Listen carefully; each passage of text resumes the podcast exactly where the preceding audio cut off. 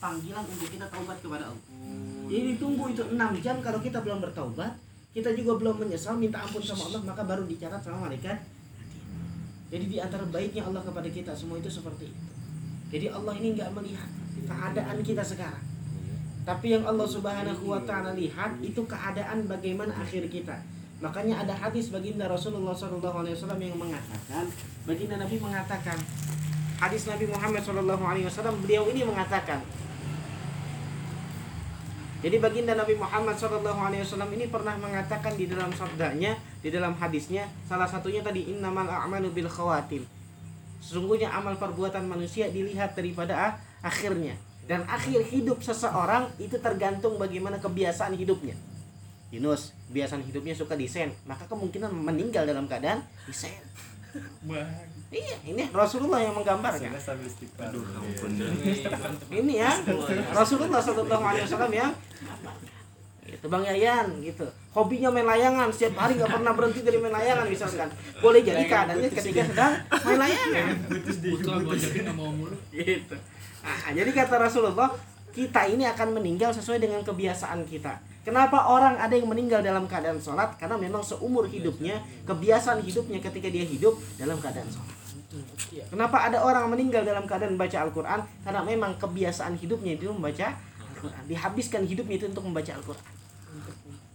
Nah, makanya kalau kita mau meninggal kita dalam keadaan baik, kita biasakan hidup kita dengan perbuatan baik. Itu syaratnya.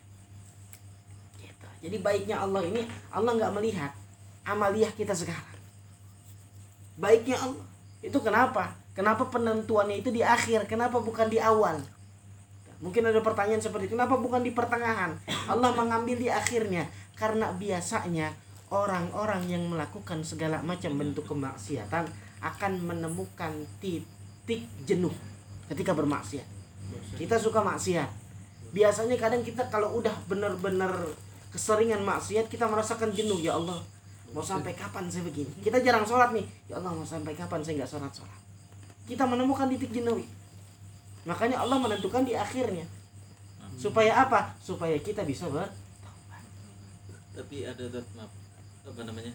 Ada orang-orang kan udah maksiat, obat, maksiat, obat, maksiat, obat gitu mulu. Itu kagak nggak apa namanya? Kan udah dicatat. Bukannya nggak mempermainkan. Udah dicatat tuh. kita maksiat taubat maksiat taubat maksiat itu kelemahan kita sebagai manusia taubat itu hidayah yang Allah berikan kepada kita dan kita jemput kita sekarang maksiat taubat maksiat lagi besok taubat maksiat lagi taubat jangan pernah berhenti kita bermaksiat jangan pernah berhenti kita taubat Langsung. gitu jangan pernah kita berhenti bertaubat Langsung. OTW. cabut, cabut sekarang. Jadi jangan pernah kita berhenti bertaubat walaupun kita sering melakukan maksiat, walaupun kita sering mengulangi maksiat yang kita lakukan, jangan pernah berhenti. Karena boleh jadi ketika kita maksiat taubat, maksiat taubat pilihannya dua.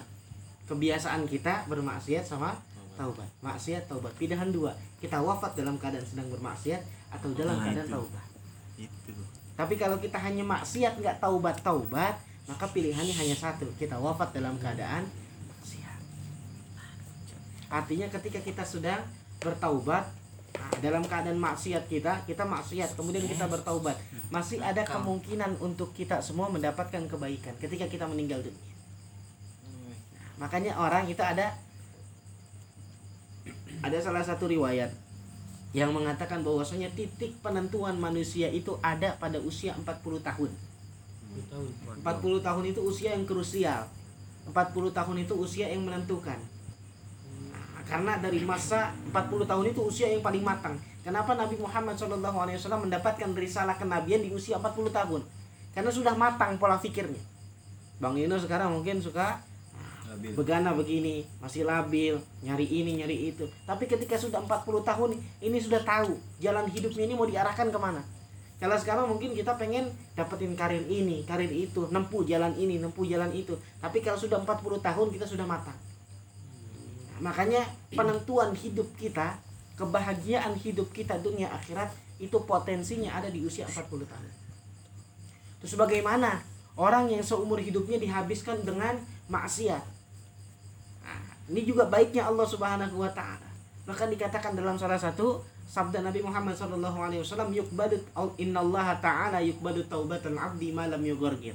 Sesungguhnya Allah Subhanahu wa taala menerima taubatnya manusia hambanya malam yughargir. Taubat kita ini Pak, masih diterima sama Allah malam yughargir. Sampai kapan? Sampai nyawa kita berbulak-balik di kerongkongan. Sampai nyawa kita berbulak-balik di kerongkongan. Nah, jadi ketika kita nyawa kita berbulak-balik di kerongkongan itu berat banget kita untuk mengucapkan taubat. Berat banget kita untuk mengucapkan kalimat Allah, lafaz la ilaha illallah atau syahadat. Berat. Apalagi orang yang imannya ini lemah, yang dosanya ini banyak berat. Terus ga- bagaimana? Allah Subhanahu wa taala menyayangi hamba-hamba yang seperti itu. Ketika misalkan kita sedang dalam keadaan sakaratul maut, mulut kita ini kaku untuk mengucapkan la ilaha illallah Muhammad Rasulullah nggak bisa, kaku. Tapi mata kita menatap ke atas dengan penuh penyesalan itu sudah dihitung taubat sama Allah. Itu baiknya Allah.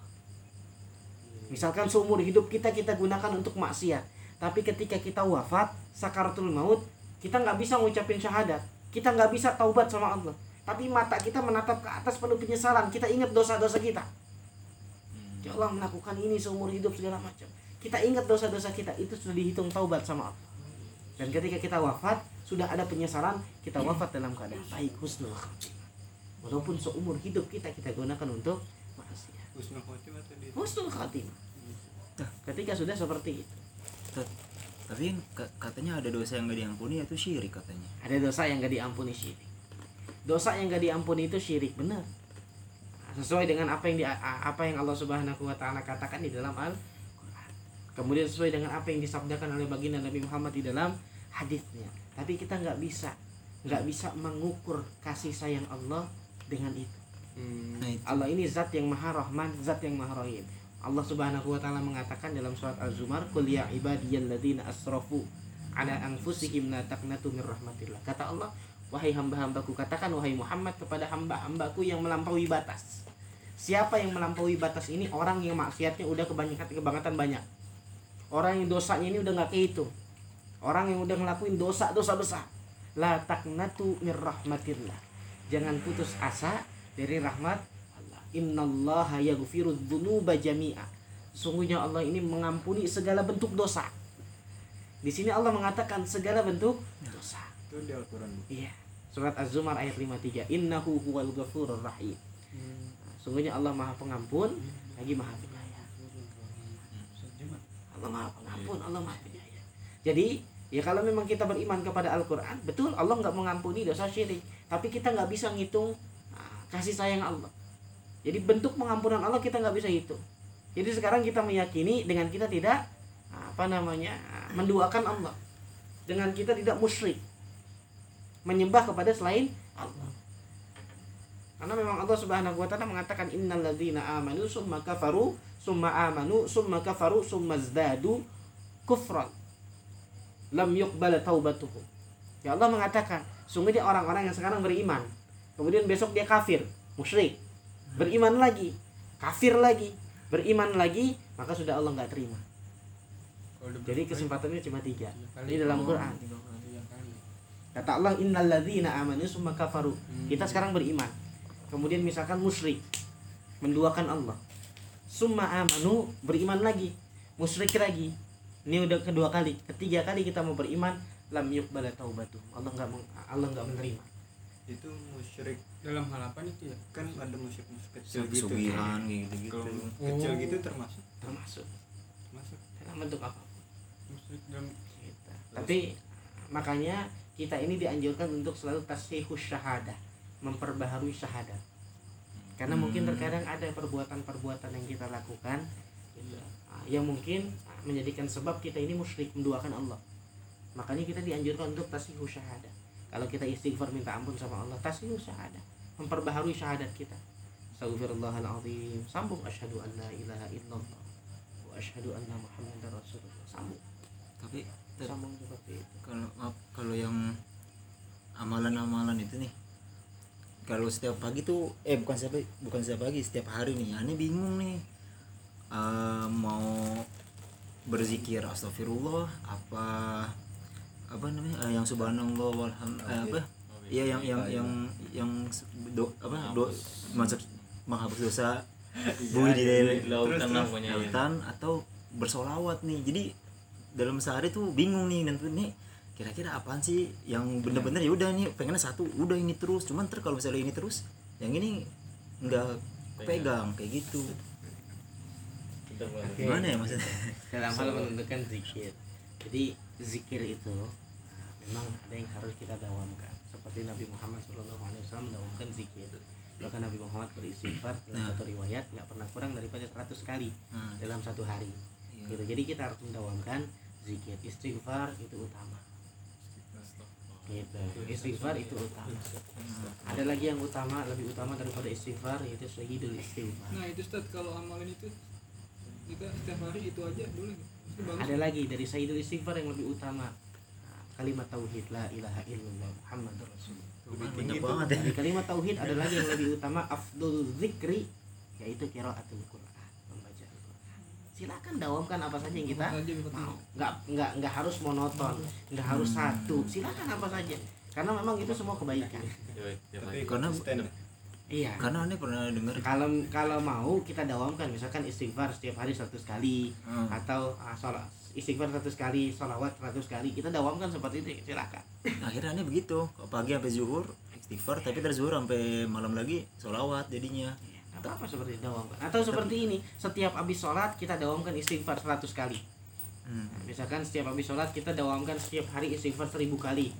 Habis sholat berarti 200 kali nih kita dawamkan seperti ini misalkan habis sholat 200 kali subuh istighfar 200 kali. apa lamanya sih astagfirullah astagfirullah astagfirullah nggak lama kita dawamkan istighfar dalam setiap sholat ah, 200 kali berarti satu hari kita dawamkan 1000 kali nah kemudian ketika di perjalanan kita dawamkan sholawat. Allahumma sholli ala sayyidina Muhammad wa ala ali sayyidina Muhammad. Dalam dalam perjalanan kita dawamkan sholawat. Bang Yunus misalkan kerja jalan. Itu nggak usah dihitung nominal sholawatnya berapa. Dawamkan sholawat setiap kali perjalanan. Dalam hati kalau boleh dalam hati nggak? iya Lazimnya itu bagusnya dijaharkan, dikeluarkan. Kenapa? Agar mulut ini menjadi saksi. Kita berzikir. Agar mulut ini mendapatkan kebaikan. Agar telinga kita ini ikut menjadi saksi dan mendapatkan kebaikan. Lazimnya diucapkan. Gitu, bagus nih. Nah, kemudian nah, itu seperti itu. Jadi kunci bisa seperti itu caranya. Setiap habis sholat kita dawamkan istighfar. Di perjalanan kita dawamkan sholawat.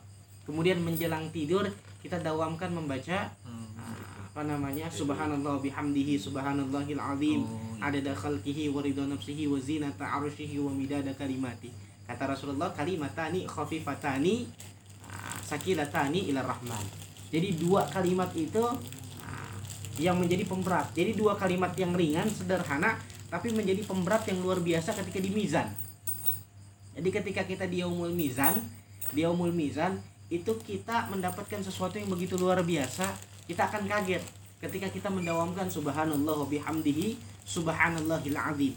Kita akan kaget. Kenapa? Karena kalimat yang ringan ternyata timbangannya berat di yaumul mizan. Atau kalau misalkan mau lengkap komplit gitu paket lengkap paket komplit baca al makturat zikir al makturat itu zikir yang dianjurkan sama nabi dibaca zikir pagi zikir petang. Pagi sore. Itu itu lengkap. Udah ada istighfarnya udah ada sholawatnya udah ada zikirnya udah ada kalimat tasbih tahmid takbir. Lengkap semuanya. Qurannya ada. Itu lengkap. Baca al-makturat baca al-makturat ya. Apaan bacanya? Ini zikir oh di aplikasi Nah, ada ini zikir yang dianjurkan sama Nabi, disunahkan oleh Nabi Muhammad baca. Gitu. Kalau misalkan repot istighfar seribu kali, baca aja al-makturat. Pagi dibaca, sore dibaca. habis subuh bisa sar Pagi pokoknya. Jadi pagi dari pada subuh sampai sebelum zuhur. Kemudian ah, sore dari pada asar sampai menjelang tidur. Dibaca. Oh, bilang tidur. Iya, itu masuk sore Iya, iya. dibaca. Boleh tuh. Pak, habis kasih kita. Itu al-makturat. Apa namanya? Surat. Itu Al-Maksurat. zikir yang memang dianjurkan oleh Nabi Muhammad. Ada Sayyidul Istighfarnya, kemudian lengkap semuanya. Itu zikir-zikir yang dibawakan oleh Nabi Muhammad SAW setiap Nah, jadi seperti itu. Hmm. Nah, tadi sampai mana pembahasannya tuh lupa. Nah, jadi ah, kasih sayang Allah, nah, lanjut lagi ya. Nah, jadi salah satu bentuk daripada kasih sayang Allah itu seperti itu. Sih. Allah memberikan kepada kita semua ini kesempatan untuk bertaubat sampai kita ini dalam keadaan sakaratul maut. Bahkan ketika kita nggak bisa mengucapkan istighfar saat sakaratul maut Allah subhanahu wa taala masih ah, memberikan kesempatan kepada kita dengan mata menatap dengan penyesalan saja itu sudah menjadi taubat atau dihitung taubat oleh Allah subhanahu wa taala. Itu dihitung taubat oleh Allah subhanahu wa taala. Maka kalau kita mau wafat dalam keadaan baik gunakan hidup kita dalam keadaan baik. Itu kuncinya. Itu kuncinya. Kalau kita mau wafat dalam keadaan baik maka gunakan kehidupan kita dalam keadaan baik. Nah, nah, terlepas daripada itu semua. Gitu. pilihan hidup kita ini kalau bisa ini dua. Kalau nggak jadi alim muta'alim jangan sampai nah, melenceng daripada itu semua. Jadi kata Rasulullah SAW dalam sabdanya kun aliman au muta'alliman au mustami'an au muhibban wala takun khamisan fatah kata Rasulullah jadilah kalian ini orang alim. Orang alim itu orang yang ah, mengetahui ilmu yang paham agama. Au muta'alliman. Kalau kita nggak bisa jadi orang alim muta'allim. Di pilihan hidup kalau bisa nih dua. Kalau nggak alim muta'allim. Kalau nggak menjadi orang yang alim bisa mengajarkan ilmu bisa tahu ilmu muta'allim. Orang yang belajar setinggi tingginya derajat ini. Orang yang alim atau muta'allim kalau nggak bisa juga au mustami'an. Orang yang mendengarkan ilmu mendengarkan nasihat. Kalau nggak bisa juga au muhibban. Jadi pecinta orang-orang yang punya ilmu. Ini se- serendah-rendahnya ini. Mustami'an muhibban. Kemudian kata Rasulullah wala takun khamisan. Jangan jadi engkau golongan yang kelima fatahlik. Karena kita akan celaka siapa golongan kelima? Orang yang bukan alim. Orang yang bukan muta'alim orang yang bukan ngajar. Orang yang bukan belajar. Orang yang bukan mendengarkan nasihat. Orang yang bukan mencintai orang-orang alim. Ini orang yang celaka. Jadi udah kita enggak enggak udah kita bahasa kasarnya udah kita bodoh. Nggak mau belajar nggak mau dengerin nasihat nggak cinta nggak hormat nggak tazim sama orang-orang yang punya ilmu maka kita akan jadi orang celaka kenapa sih kita harus belajar? Sekarang aneh mau tanya pi. Kita sampai usia sekarang masih mau belajar. Tujuan belajar itu apa sih? Biar nambah ilmu. Ya nama ilmu Oke. Firman tujuan belajar itu apa? Nyama ilmu. Nama ilmu? Nah, Bang Yayan tujuan belajar itu apa? Mengupgrade kehidupan lebih baik ilmu dan manfaat buat orang banyak. Mengupgrade kehidupan lebih baik oke. Dia bisa menebarkan manfaat untuk orang banyak. Kiki tujuan belajar itu apa Ki? minimal sih memperbaiki diri. Eh Ginus Iya. udah nikah begini masih mau belajar apa tujuannya? Ya banyak ilmu yang belum saya tahu sih. Terus udah. Hmm. mau betul apa tujuannya? Emang memperbaiki diri sih. ya, ya, yang ya, lebih baik lagi. Robi apa sih tujuan nuntut ilmu nyari ilmu belajar sampai sekarang? Kan. Untuk menambah ini dalam kitab Ta'lim Ta'lim ada empat tujuan. ada empat tujuan kita untuk menuntut ilmu. Ada empat tujuan. Dalam menuntut ilmu itu kita harus punya empat tujuan. Ada empat tujuan yang kita dapat ketika kita menuntut ilmu. Yang pertama ini yang paling penting ini yang pertama yaitu menunaikan atau melaksanakan kewajiban kita. Jadi kalau misalkan ditanya kenapa sih sampai sekarang kita masih menuntut ilmu? Karena wajib kewajiban kita untuk menuntut ilmu. Kata Rasulullah utlubul ilma minal mahdi ilal lahdi dari kita lahir sampai kita wafat. Dari kita keluar dibuai sama ah, digendong sama orang tua kita sampai masuk liang lahat kemudian dalam hadisnya ah, talabul ilmi faridatun ala kulli muslim. Menuntut ilmu hukumnya wajib bagi setiap orang muslim muslimah. Muslim laki-laki muslim muslimah perempuan. Wajib hukum. Nah, kewajiban itu sampai kapan? Sampai kita wafat meninggalkan dunia ini. Wajib. Jadi kalau ditanya tujuan kita sekarang sampai menuntut ilmu ini apa? Karena kita punya kewajiban. Jadi sekarang kalian datang semua ke sini karena menunaikan kewajiban. Kalau kewajiban sudah ditunaikan maka insya Allah ridho Allah akan didapatkan. Penting. kita nggak akan pernah bisa dapat ridho Allah kalau kita nggak menunaikan kewajiban kita kepada Allah nggak akan pernah dapat ridho dari Allah kalau kita nggak bisa menunaikan kewajiban kita kepada ente pengen dapat ridho dari Allah tapi ente nggak sholat mustahil. Ente pengen dapat ridho dari Allah tapi ente nggak nuntut ilmu mustahil. Pengen dapat ridho dari Allah tapi kita nggak berbuat kebaikan mustahil. Jadi syarat kita untuk mendapatkan ridho dari Allah yaitu dengan menunaikan kewajiban kita kepada Allah. Itu yang pertama. Tujuan kita menuntut ilmu. Yang kedua me- merangi atau menuntaskan kebodohan di dalam diri kita semua. Kita ini orang bodoh semua. Diakui nggak diakui kita orang bodoh. Siapa pun itu orang bodoh. Karena dalam kitab ta'lim ta'lim dikatakan ta'allam fa innal ilma zainun li ahlihi wa laisa akhun ilma kaman huwa jahil. Belajar belajar kita tujuannya apa? Un- karena ilmu tersebut akan menghiasi kita semua. Wa laisa akhun ilma kaman huwa jahilu nggak ada orang yang lahir ke dunia ini nggak ada orang yang lahir ke dunia ini dalam keadaan dia membawa ilmu. Semuanya dalam keadaan bodoh. Bang Yunus anak orang pinter misalkan. Panapi terkenal. Kehebatan ilmunya. Ngurut sana sini segala macam terkenal. Tapi ketika lahir bisa nggak ngurut? Enggak. Dalam keadaan baik nggak bisa. Gitu.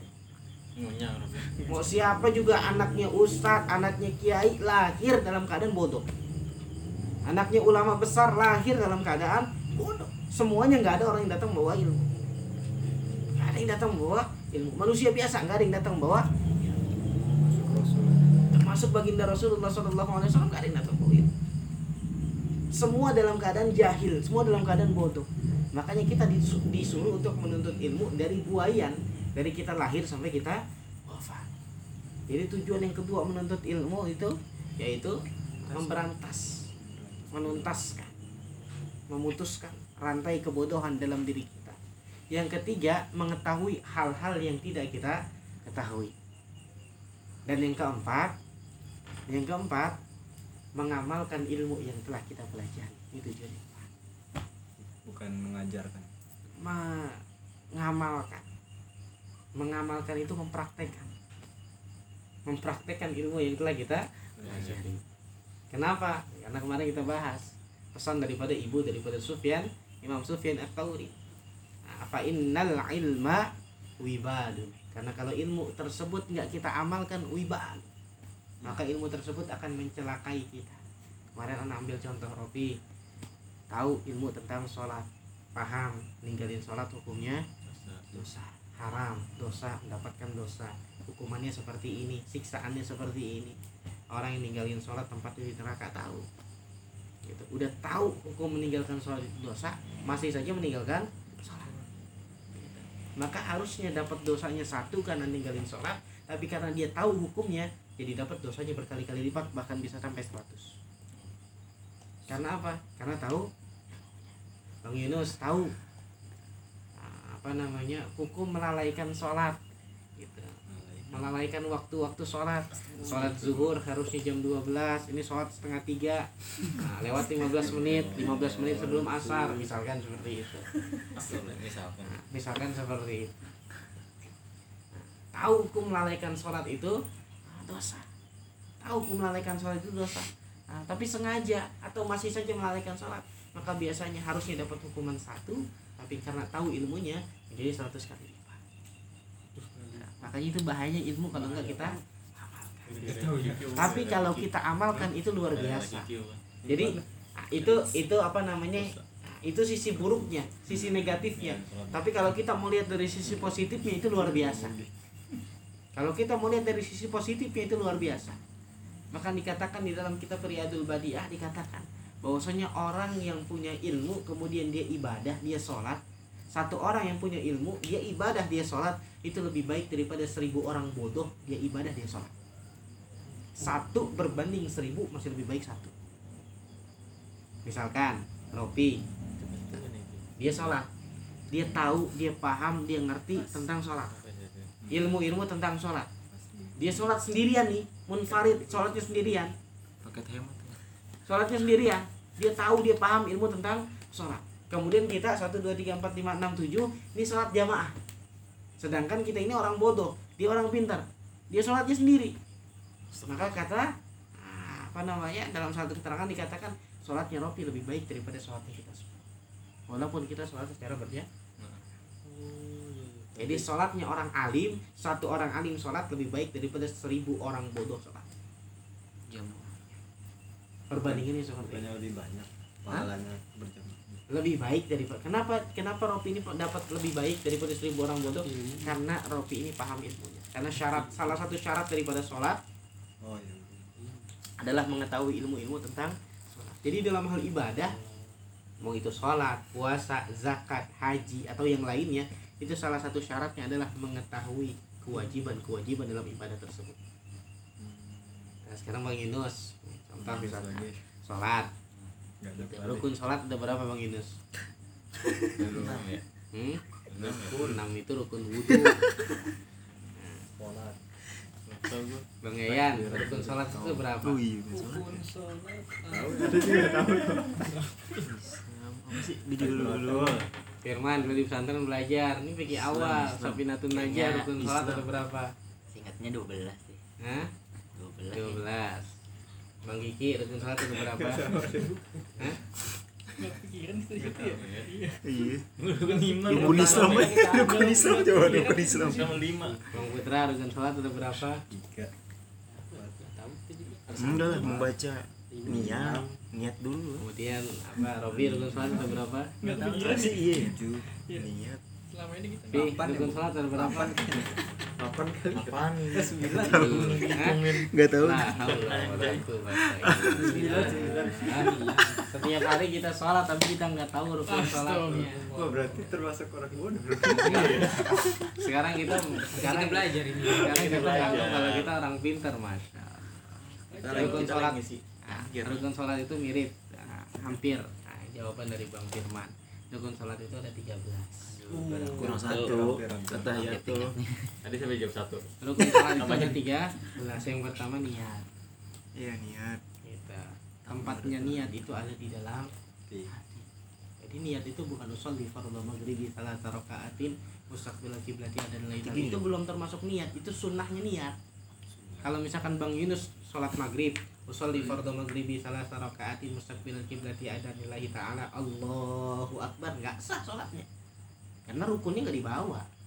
Niat sesungguhnya itu nggak dibawa. Niat sesungguhnya itu ada di mana? Ada di dalam hati. Iya Nah, niat itu diucapkan ketika apa? Ketika kita takbiratul ihram. Tapi ada juga yang cepet langsung. Usolli fardhu maghribi salah rakaatin mustaqbilal kiblati ada nilai ta'ala. Allah mulutnya mengucap Allahu Akbar tangannya bergerak mengucapkan takbiratul ihram dan hatinya mengatakan saya niat sholat maghrib karena Allah Ta'ala Akbar ada yang cepet juga makanya Hmm. apa namanya ah, mensinkron ah, sinkronkan mulut sama hati itu susah. Makanya ketika orang takbiratul ihram itu ada yang banyak lama. Allahu Akbar. Susah. Mulut kita ngucap Allahu Akbar hati kita ngucap niat susah. Makanya nggak bisa sebentar. Allah mulutnya ngucap Allahu Akbar hatinya ngucap niat Berarti kalau yang cepat Allahu alam. Bisohab nggak tahu. Itu siapa yang tahu hati seseorang makanya ada. makanya ada pendapat daripada ah, salah satu ulama ketika takbiratul ihram ini gini Allah sebenarnya seperti ini. Jadi banyak orang ini lebay. Ini takbiratul ihram ini yang benar ini seperti ini. Ini apa telunjuk kita ini masuk ke dalam bukan masukin apa namanya ah, sejajar. Bentuk. sejajar dengan Oh, telinga. lubang lubang telinga kita. Sejajar. Sejajar seperti ini. Dan ini ini seperti ini. Tangannya jadi bukan tangan yang lebar begini. Bukan tapi tangannya begini. Allahu Akbar. Nah. Contoh ya. Berarti harus banyak masukin fikih ini. Ayo menetap kalau rukun sholatnya aja nggak tahu. Bleberan emang. Gara-gara Yunus, selama ini kita kayak gini. Allah nih gini. Allah. Ini mulut mengucapkan Allahu Akbar tangan takbiratul ihram. Hatinya mengucapkan niat. Allahu Akbar makanya ada yang begini Allahu Akbar. Ada yang seperti itu. Mulur ya sebenarnya mengulurnya itu bukan seperti ini ini lebay. Orang begini pendapat yang sahihnya itu sebenarnya ada memang begitu diputar. Allah hanya sebatas ini. Allahu Akbar. Jadi begini begini begini nggak sampai diputar begini bukan Allah bukan. Berubah. Jadi sahabat Asia? Jadi penda- Iya, Mas. pendapat Iya, yang pendapat yang benarnya itu seperti Allahu Akbar.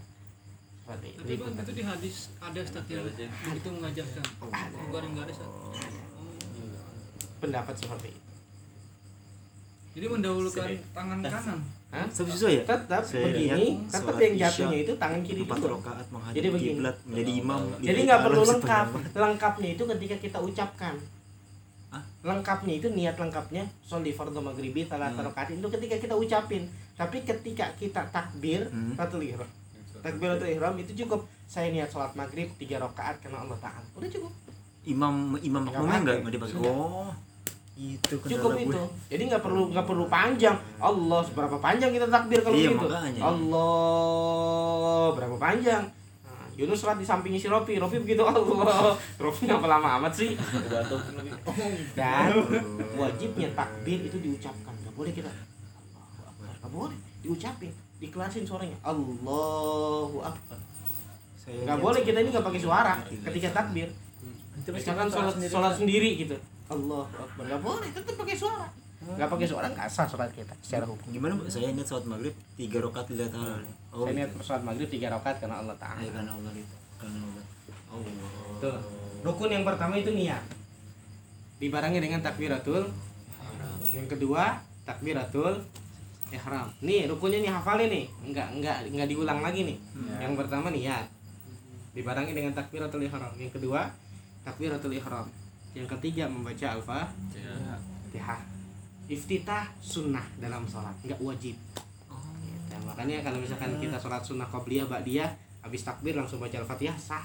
Boleh. Oh itu yang baca bikin sholat cepat iya. Baca sholat ah, sholat wajib gitu. sholat wajib nggak pakai iftitah sah. Karena memang sunnah. Sunnah. Nah, jadi pertama niat yang kedua takbiratul ihram yang ketiga membaca al-fatihah. Kemudian yang keempat ruku dengan tumanina. Surat surat Al-Quran sunnah. Jadi boleh misalkan sholat jamaah. Nah, ada? Imam masjid Ataun sini ya. Bang Yunus misalkan imam, kita jamaah di sini. sertifikatnya bikin langsung sertifikat dicetak sertifikat. Ya. Kita jamaah di sini, kita jamaah. misalkan sholat isya jamaah di sini gitu. Rokat pertama Bang Yunus imam. Bismillahirrahmanirrahim. Alhamdulillahirabbil alamin ghairil maghdubi alaihim waladdallin. Amin. Allahu akbar boleh. Kalau orang bodoh dia akan mengatakan kok ininya nggak dibaca surat pilihannya nggak sah. Surat pendeknya nggak dibaca nggak sah. Orang bodoh akan mengatakan seperti itu. Tapi kalau orang yang ngaji dia tahu boleh. Jadi dalam keadaan kita darurat misalkan buru-buru boleh kita nggak baca surat.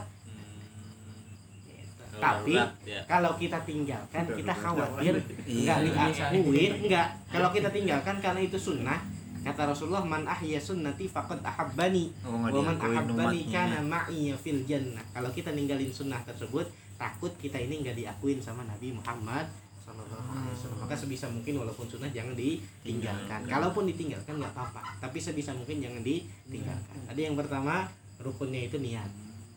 Yang kedua takbiratul ihram yang ketiga membaca al-fatihah. Yang keempat ruku dengan tumak ninah. Apa itu tumak ninah? Berdiam diri sejenak. Jadi habis ruku Allahu Akbar. Bacanya gimana? Ah, Bang Yayat Subhana rabbil azimi wa bihamdi subhana rabbil azimi wa bihamdi subhana rabbil azimi wa bihamdi. Tiga kali. Jangan langsung sami Allah berhenti dulu diam sejenak. Baru sami Allahu liman jadi itu yang disebut dengan tumak ninah berdiam diri sejenak Nah itu lah ya, ya. doanya yang saya bilang yang uh, kan apa ya, Rabbana apa sih Ustaz? rubahnya Rabbana walakal hamdu Alhamdu sama bilang, samawati wa ma kita bisain ba'du. itu kita panjangin itu apa uh, untuk itunya nggak usah pakai itu terus nggak nggak kita pakai yang Rabbana wa kafam itu kalau kita ikut imam maksudnya? Jadi kan yang saya bilang kan Rabbana wa wa kafam itu kita nggak apa-apa ya? Apa nih? Nah kalau kita panjangin di situ maksudnya panjang lebih bagus. Jadi kalau kita mau baca yang panjangnya panjangnya kan Rabbana ketika itidal ya. Rabbana walakal hamdu min utsamawati wa min ardi wa min ma syi'ta min syai'in ba'du. Kita baca lengkap lebih bagus. Tapi kalau nggak lengkap, Rabbana walakal ham cukup sudah. Oh, Itu kayak yang imam-imam ngikutin ada itunya. Oh, Viral-viral oh. misalkan sholat Iya, itu istiqlal. yang Iya, iya. Di Kubamas begitu. Kubamas. Rabbana walakal ham sudah segitu segitu cukup. Sujud boleh. berarti kita ada gitu. berarti kita eh, kalau misalkan jadi makmum gak usah pakai sami Allah liman hamidah langsung Enggak langsung. Yang mengucapkan sami Allah itu imam. Hmm. Sendiri? Udah diwakilkan tadi ya? Jadi ketika misalkan imam mengucap sami Allahu liman hamidah, kita nggak usah sami Allah. Nggak Hmm. wajib kita mengucapkan, tapi yang itu mengucapkan imam. Kita hanya sami Allahu liman hamidah, kita jawabnya Rabbana walakal hamd. dan itu terus terus- eh, seterusnya sampai takbir Hah? Kalau takbir boleh kita ikuti, tapi ketika sami Allah kita nggak usah ikut mengikuti. Jadi seperti itu. Lanjut ya. Tadi rukunnya yang pertama niat. Yang kedua takbiratul ihram. Ketiga al-fatihah. Tempat ruku. Ketiga al-fatihah. Keempat ruku dengan tuma. Nina. Kelima iktidal dengan tumak nina. Iktidal itu bangun dari ruku ya. Iya. Tadi Rabbana walakal hamdu mil samawati wa mil ardi wa mil masyita min syai'in ba'du itu juga dengan tumak nina. Artinya ketika kita udah selesai baca doa jangan langsung jangan Eh, langsung sujud. sujud. Yang kelima iktidal dengan tumak nina. Yang keenam sujud dengan tumak Ini nina. Ini Sujud gimana sih pos- posisi ini posisi gini? di sini sama seperti Sama. kita Yang dibilang jangan kayak anjing tuh maksudnya gimana sih? ini yang ini Nempel. nempel Oh, ininya nih. kan begini jajar sejajar jangan tahu gue sih gitu. Itu cewek kan, eh cewek? Agak kalau kan? cewek begini kalau cewek di dada boleh. Sejajar gini Bu ya pokoknya. Nah, ininya nih begini apa begini sih sebenarnya? kayak takbir. Bukan Oh. yang bukan Iya, begini yang lebar. Kan ada yang lebar gini, ada yang ada yang orang suka ganggu juga loh. Bener ganggu gimana bukan ganggu sih kayak gimana sih ih kayak gitu pas Iya kena kena jadi kita begini. Iya kan? nggak perlu lebar-lebar sudah Agak cukup. benar. Yang penting gini. oh begini udah cukup. Yang main. Mau main. tangan kita boleh. Apa ini ngangkat ya. Mau main dong. ngangkat ya. Tangan ini tangannya yang penting ngangkat gini kan? Begini Iya. di direnggangin Nggak boleh nempel sedikit. gini kan? enggak jangan rapat enggak rapat itu perempuan perempuan tuh begini. Oh ini Ini. gini.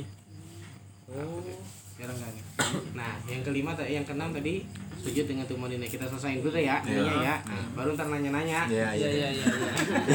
Maksudnya biar tahu dulu rukunnya nih Durasi, durasi, durasi. Iya, iya, benar benar. biar tahu dulu benar benar benar Kan lupa sih kalau nanya lupa. Tadi ulang yang pertama niat. Niat. yang kedua takbiratul ihram Takbir. yang ketiga al-fatihah keempat ruku dengan tumak nina. Kelima itidal dengan tumak nina. Keenam Sujud. sujud dengan tumak nina. Kedela ketujuh Duduk di antara dua sujud sujud. dengan tumak nina. Semuanya dengan tumak nina. Al-Fatihah juga berarti pas. al-fatihah enggak al-fatihah mah nggak perlu tumak nina. Maksudnya gerak-gerakan itu Enggak al-fatihah kan habis baca doa eh surah itu. Ada berhenti sejenak kak? Apa langsung gue langsung. Kalau bener senang dia mikir dulu mau baca surat apa nih biasanya. Biasa gitu kan. iya benar sih iya benar Iya. Setelah baca surat Al-Fatihah kan? iya iya juga. Oh, setelah baca kalau surat itu Al-Fatihah. kalau itu apa namanya ada ikhtilaf. Perbedaan pendapat dari ulama boleh langsung boleh berhenti sejenak. Biasanya kalau berhenti sejenak ada doanya. Ada doanya? Oh, ya itu tuh Doa ada yang biasa dibawain sama Ki Kandi gitu Iya, itu dia itu. Atin apa sih? Nanti ada doanya? Ya? iya apa sih? Setelah doanya Ntar dulu kita Nah, dulu apa? Lu yang Oh, menunggu. mancing-mancing. Silakan mancing. kita nggak ada nih cuman ini persoalan Hari kelima tadi itidal dengan tumanina, keenam sujud, ketujuh duduk di antara dua sujud dengan tumanina, kedelapan Eh, enggak bukan. sujud lagi, sujud sudah masuk, kedelapan duduk tahiyat akhir. Awal Duduk tahiyat akhir, nggak ada duduk tahiyat awal. Ini ya. Ke Iya. apa namanya delapan duduk delapan duduk tahiyat akhir. Ke sembilan membaca membaca tahiyat. Tahiyat. oh tahiyat masuk Ke delapan membaca tahiyat. Kemudian Sembilan. ke delapan ke sembilan membaca tahiyat Tahiyat. Kemudian ke Sepuluh. sepuluh membaca membaca tahiyat akhir. solawat.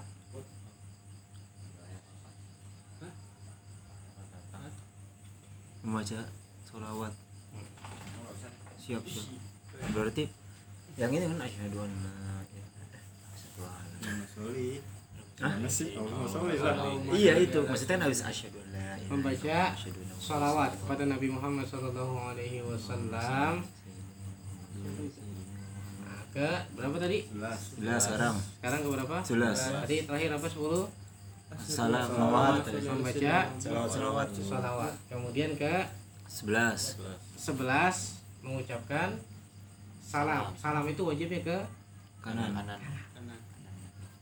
salam itu wajibnya ke Kanan. jadi kiri itu udah sunnah. Misalkan bang Yunus salam assalamualaikum warahmatullah. Kanan, ke kirinya kentut. Misalkan udah mau gini kentut sah tetap sholatnya udah. Oh, nggak dihitung batal kalau sudah ke kanannya sudah selesai maka kiri misalkan kentut udah sah Sholat. kalau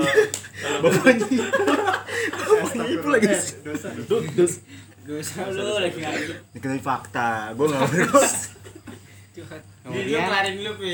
Kelarin lu. tadi membaca sholawat kemudian salam membaca sholawat tahiyat membaca Salawat. salawat kemudian membaca salam, Salam. kemudian tartib at tartib tartib nah, yang ketiga yang ketiga belas berurutan jadi semuanya harus berurutan semuanya itu harus berurutan Oh, nggak iya, boleh iya. kita ini apa namanya Ngacak. dulu mengacak kalau ngacak ini nggak sah atau ada salah satu yang nah, ketika rukun itu ditinggalkan dalam sholat maka wajib kita ganti dengan sujud syahwi Ah, syahwi. Iya. Kelewat kan. Lupa kita lupa. Nah itu. maka kita ganti dengan sujud syahwi oh berarti kalau salah surat pendek itu nggak apa-apa ya? Nggak perlu kita ganti dengan Doanya syahwi. sujud syahwi? kemudian kita lupa baca al-fatihah sujud syahwi setelah salat atau lupa ruku atau lupa tahiyat awal maka sujud syahwi Doanya. Oh, kalau lupa rakaat juga. Doanya. Eh maksudnya ngomong itunya. sujud sahwi habis salam baru sujud kan ya doa sujud syahwi Iya, maksudnya gitu. subhanalladzi la yanamu wa la Subhanallah. Eh subhanallah. maha suci Allah la Subhanallah. yanam wa la yahsud yang tidak pernah tidur dan tidak pernah salah tidak pernah lupa Subhanallah. jadi cara sujud syahwi itu ada dua boleh ketika kita setelah membaca tahiyat itu sebelum salam kita langsung sujud boleh jadi tahiyat nih ketika fil alamin innaka hamidum majid sujud boleh Sekali, Ustaz. dua kali Dua kali. bukan sekali dua kali sujud seperti sujud biasa. Nah, berarti yang di belakang oh kalau lagi ini ya. Hah? dua kali sekali dua kali Ah, sekali duduknya itu nggak ngapa-ngapain kan? Nggak apa-apain habis itu langsung sujud tuh baru ke setelah itu salam kirain duduknya Subhanallah. Subhanallah. la yanamu wa la yahsud La yanamu wa la yahsun. Nah, lain. La yaman. Subhanallah. Wala nafsun la yana Ajar, ajar. wala nafsun. kayak gitu nah kemudian itu yang pertama yang kedua boleh setelah kita salam assalamualaikum warahmatullah assalamualaikum langsung sujud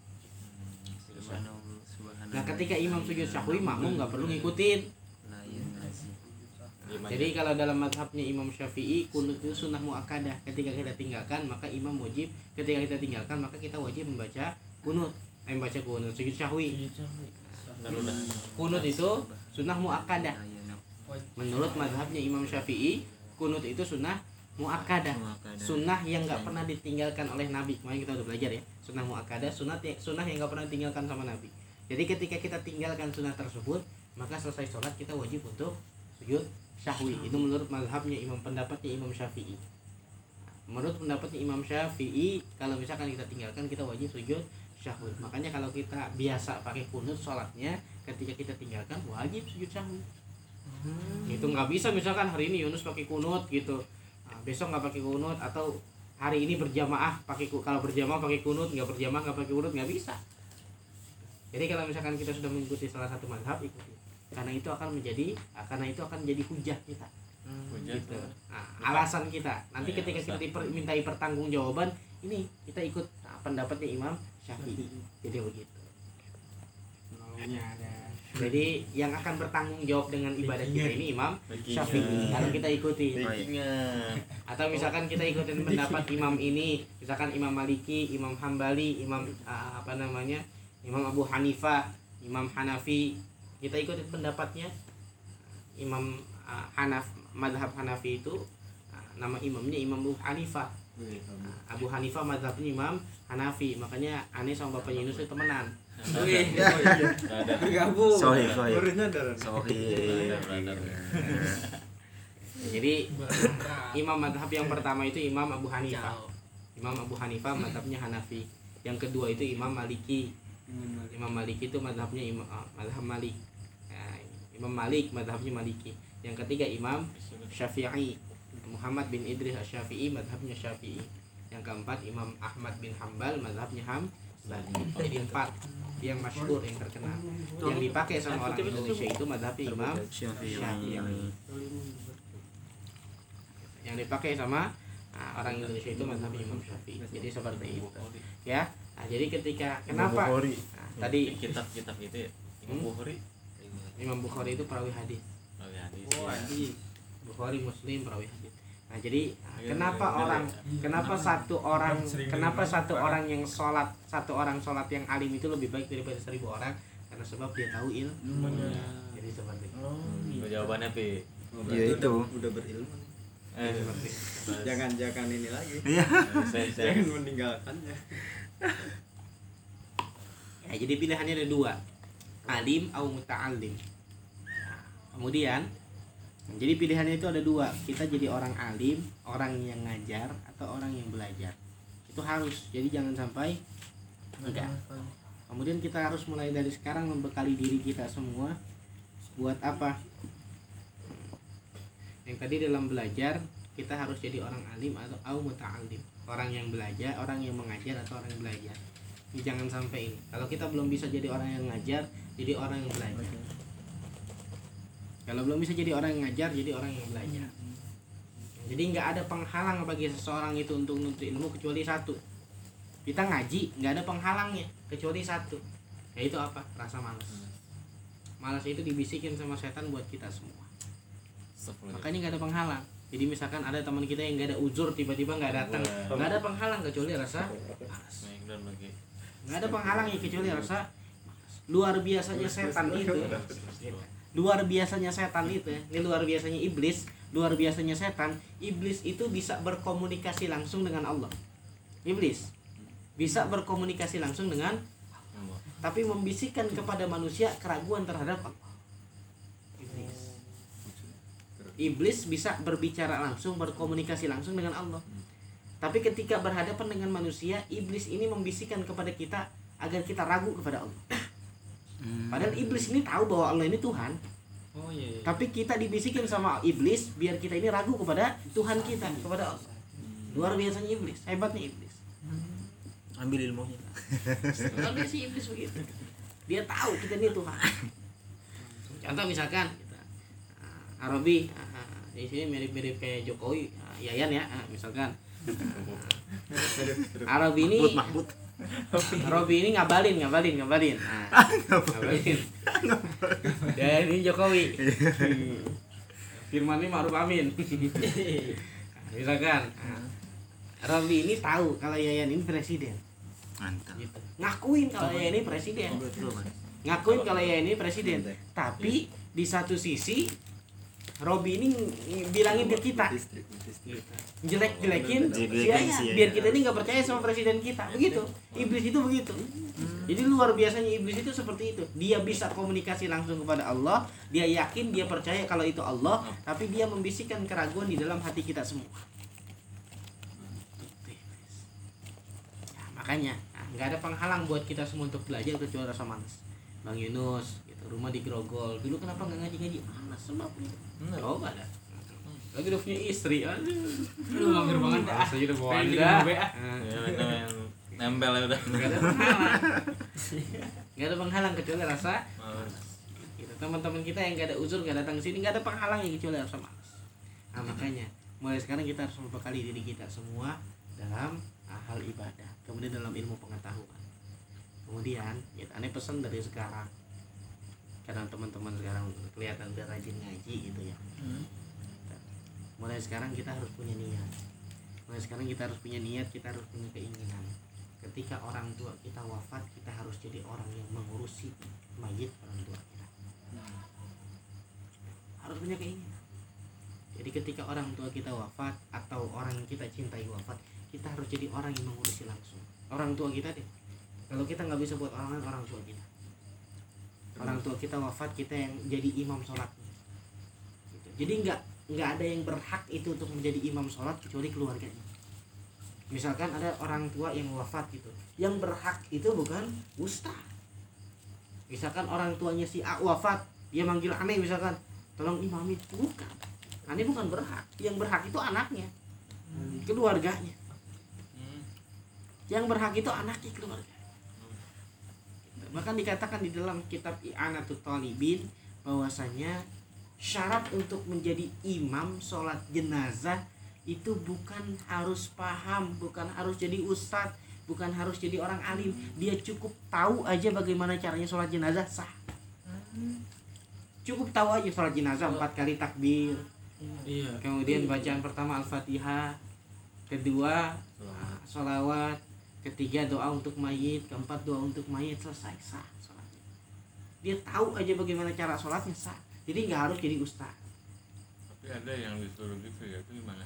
Disuruh gimana? Ya Misalnya, saatnya tadi ustaz maju gitu. Ya Hah? kita maju lah. Makanya ustadz yang ngerti itu dia nggak akan mau. Harusnya nggak mau. Hmm, karena yang yang berhak itu orang yang ah, ditinggalkan. Orang yang terkena musibah. Itu gue denger tat gini. Nah, ini dari keluarganya ikhlas saya imamin gitu dia nanya dulu. Jadi ya seharusnya itu seperti itu. Seharusnya itu anaknya. Kalau nggak bisa anaknya keluarganya. Pokoknya keluarga yang masih, ada masih anggota keluarga. Kenapa? Karena yang berhak. Karena yang berhak. Kalau misalkan kita nah gitu, anaknya sendiri yang mengimami itu otomatis buat orang tua ikhlasnya luar biasa.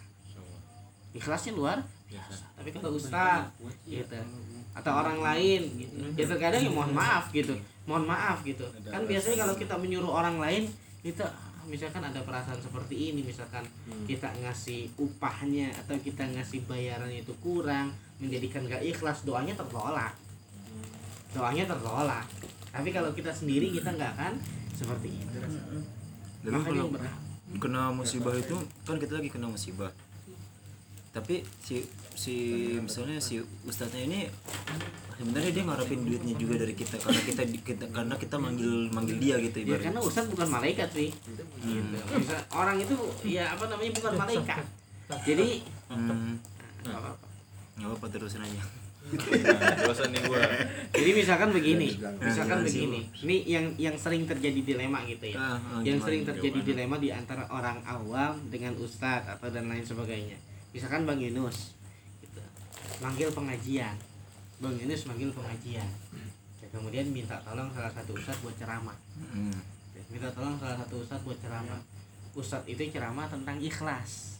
Misalkan ustadz itu ceramah tentang ikhlas. Kemudian Yunus ngomong ah ustadznya ini ceramah buat ikhlas biarin. Gitu. Kita nggak usah kasih apa nggak usah kasih bayaran nggak usah kasih apa. Kan orang dia ngajarin. Misalkan orang dia ngajarin buat ikhlas kita. Jadi ungkapan seperti itu salah. Jadi ikhlas itu antara manusia antara kita dengan Allah. Ikhlas. Antara manusia dengan Allah. sesungguhnya itu. Ikhlas itu antara kita sama Allah bukan antara manusia dengan manusia. Yunus misalkan mengundang uh, Ustadz Putra misalkan. Amin. Amin. Contohnya yang lain dah. Yunus akan undang Putra. Yunus akan undang Putra. Gitu buat ceramah. Yunus akan undang Putra buat ceramah. Yunus yang undang berarti Yunus tanggung jawab buat menjamu. Yang tanggung jawab urusan Putra ikhlas nggak ikhlas urusan dia sama Allah. Bukan urusan Yunus sama Putra. Misalkan Yunus kasih kasih dikasih bayaran dikasih roti doang. Nah, Ustadz ikhlas ya? Bukan. Ikhlas itu urusan antara putra sama Allah. Kita salah. Kita sering salah nyikapin. Ikhlas itu kita anggap kita dengan manusia dengan manusia kemudian dengan ucapan ikhlas Ustadz itu dituntut untuk ikhlas. Jadi ketika misalkan misalkan mohon maaf gitu Yunus ngundang tadi buat selamatan misalkan. Selamatan misalkan istrinya mau ngelahirin gitu. Ngundang si putra. Gitu. si putra dituntut buat ikhlas. Ketika dia nggak ikhlas gitu nggak ikhlas maka doanya tertolak semua. Nggak akan jadi waduh. usaha. Semua Nah, terus tertolak gimana? ya yang didoakan. Selama enaknya gimana itu kalau misalnya gitu? Enggak doa yang tadi acara selamatan kan Oh. apa namanya? Di akhir tuh ada doanya. Yang orang meninggal gitu yang kalau tajia gitu gitu nah tar dulu kalau itu Pak, beda pembahasannya jadi apa namanya nah, tadi kan Yunus minta doakan misalkan buat istrinya Mhm. kita ngundang salah satu ustad tapi ustad itu tutup sama Yunus buat ikhlas. Ustad itu nggak ikhlas doanya udah pasti tertolak. Jadi yang didoakan di dalam majelis tersebut acara tersebut tolak. Termasuk dalam kerjaan juga tuh bro. Termasuk dalam gitu. kerja upah seperti itu. Nah, jadi, jadi ada dulu gimana? seperti ini. Jadi bahasanya ada orang yang ngomong gitu.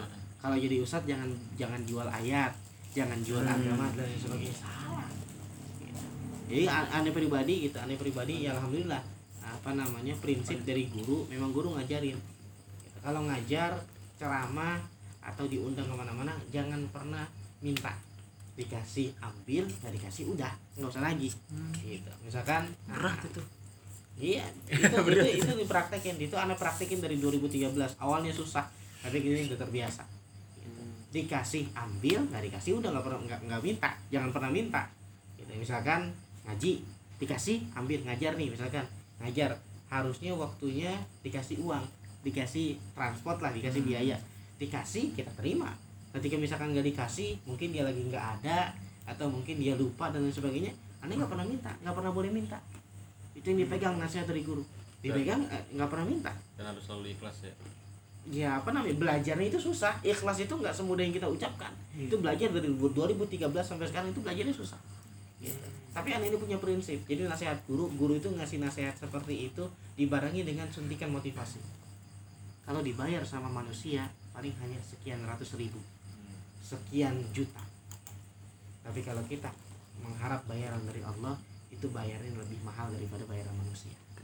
Jadi boleh manusia menghargai sekian tapi ah, Allah bayaran dari Allah itu lebih lebih banyak daripada bayaran manusia.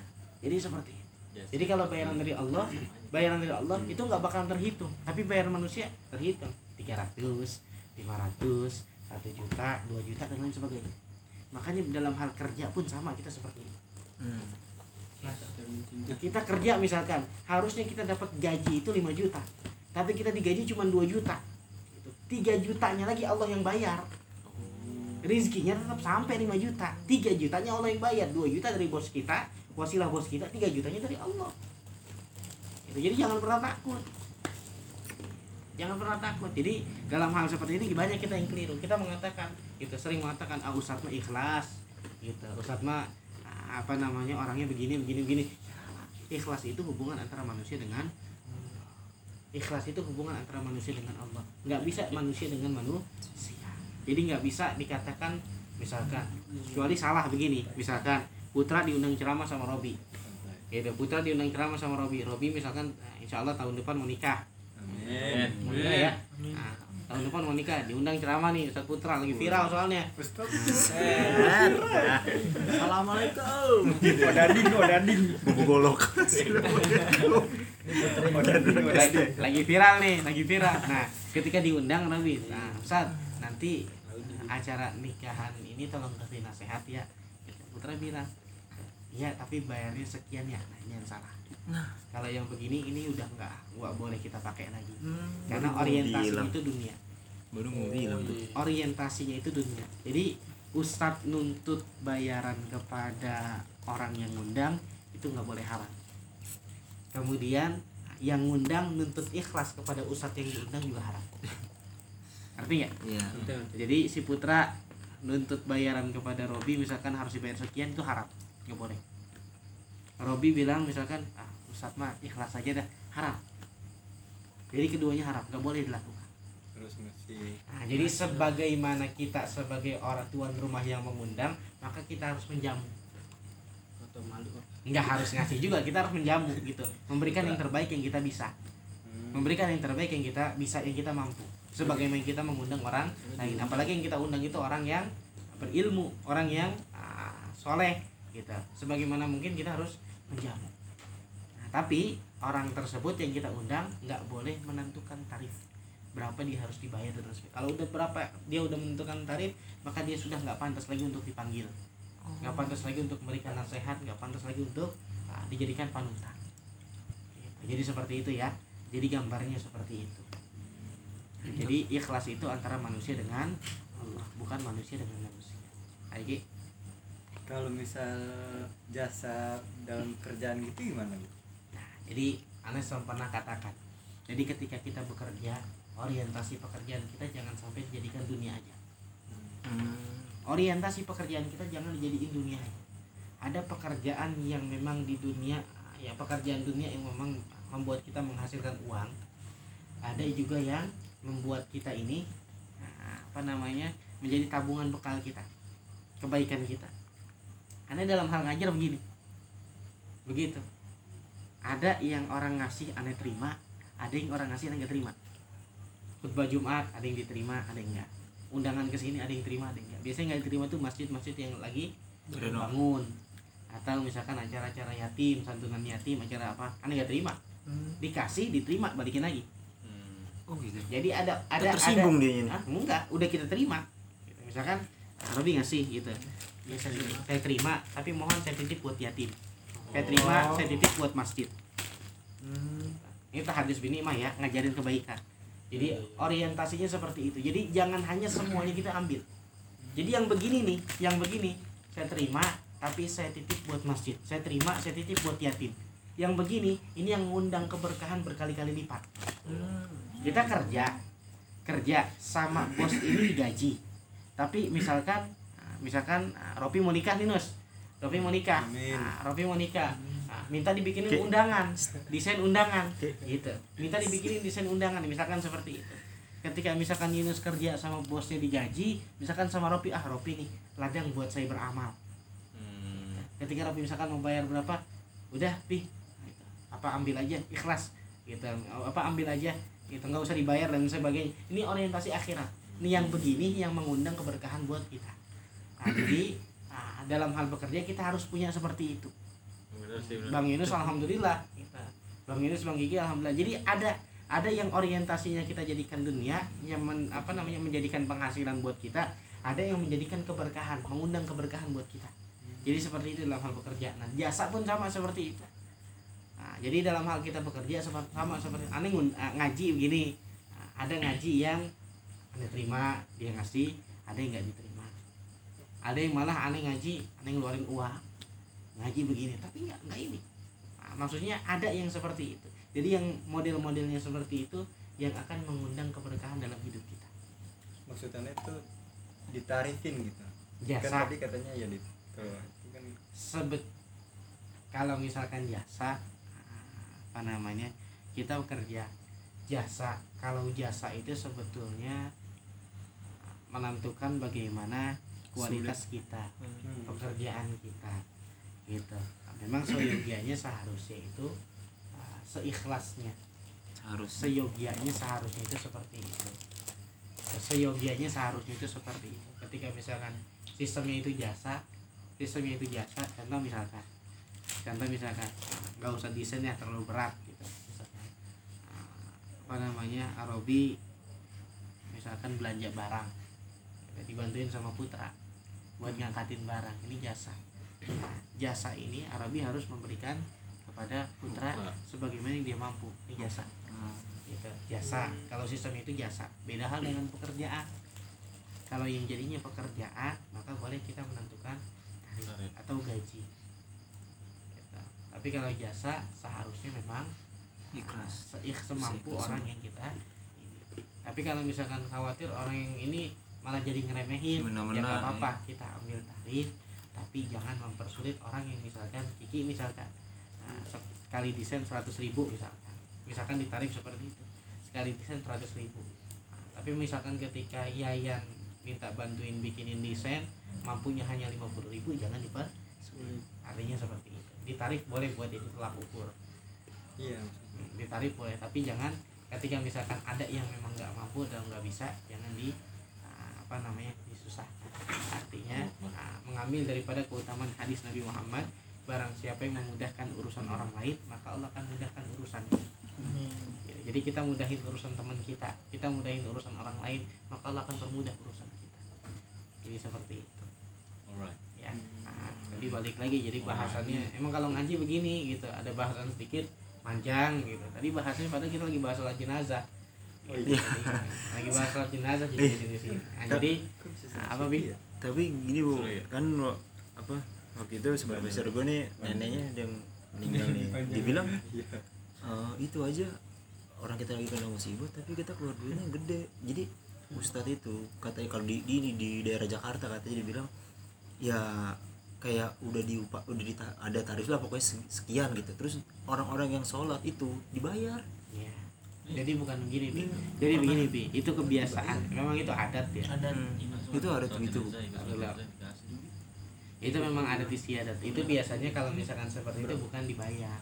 Jadi? Tapi memang eh, bukan ditarif ada ta- tadi kan ngomong pusatnya itu ditarif sekian sekian sekian. Iya. itu biasanya bukan ditarif tapi kebiasaan orang-orang itu tuh ngasihnya segitu. Oh gitu. Kebiasaan. Jadi bukan dari ustadz yang minta. Oh. gitu. Dari ustadz yang minta. Tapi kebiasaan orang-orang situ tuh ngasih ketika sholat jenazah itu segitu biasanya begitu. Nah kemudian terkait masalah ah, terkait masalah hadiah. Hadiah buat orang yang apa namanya ikut bantu sholat jenazah Hmm. itu biasa kita ngasih gitu orang yang kena musibah itu ngasih amplop segala macam ngasih uang dari bayar begitu. Ya, itu memang adat istiadat. Gitu. Apa namanya sebagai ucapan terima kasih kita kepada orang yang mau ikut bantu sholat jenazah orang tua kita atau ah, keluarga kita jadi ada hadis Nabi Muhammad SAW ketika ada salah seorang mayit meninggal. Kemudian disolatkan ah, dan yang mensolatkan itu ah, apa namanya sampai kepada tiga soft sampai kepada tiga baris. Maka orang itu tergol- tergolong orang baik. Gitu. jadi ada tiga ada tiga soft yang bersaksi bahwa orang itu orang baik. Nah, jadi misalkan nah, si A ini meninggal. Si A ini meninggal ini meninggal kemudian yang nyolatinnya itu misalkan ada 10 orang. 10 orang dibagi tiga. Sop pertama tiga orang sop pertama empat orang sop kedua tiga orang sop ketiga tiga orang. Boleh tuh jadi begini boleh. Oh boleh. Boleh begitu. Jadi ambil keutamaan tiga softnya Kalau tiga orang? Satu satu satu. ini ambil keutamaan satu kalau itu mau kebangetan kan? oh boleh.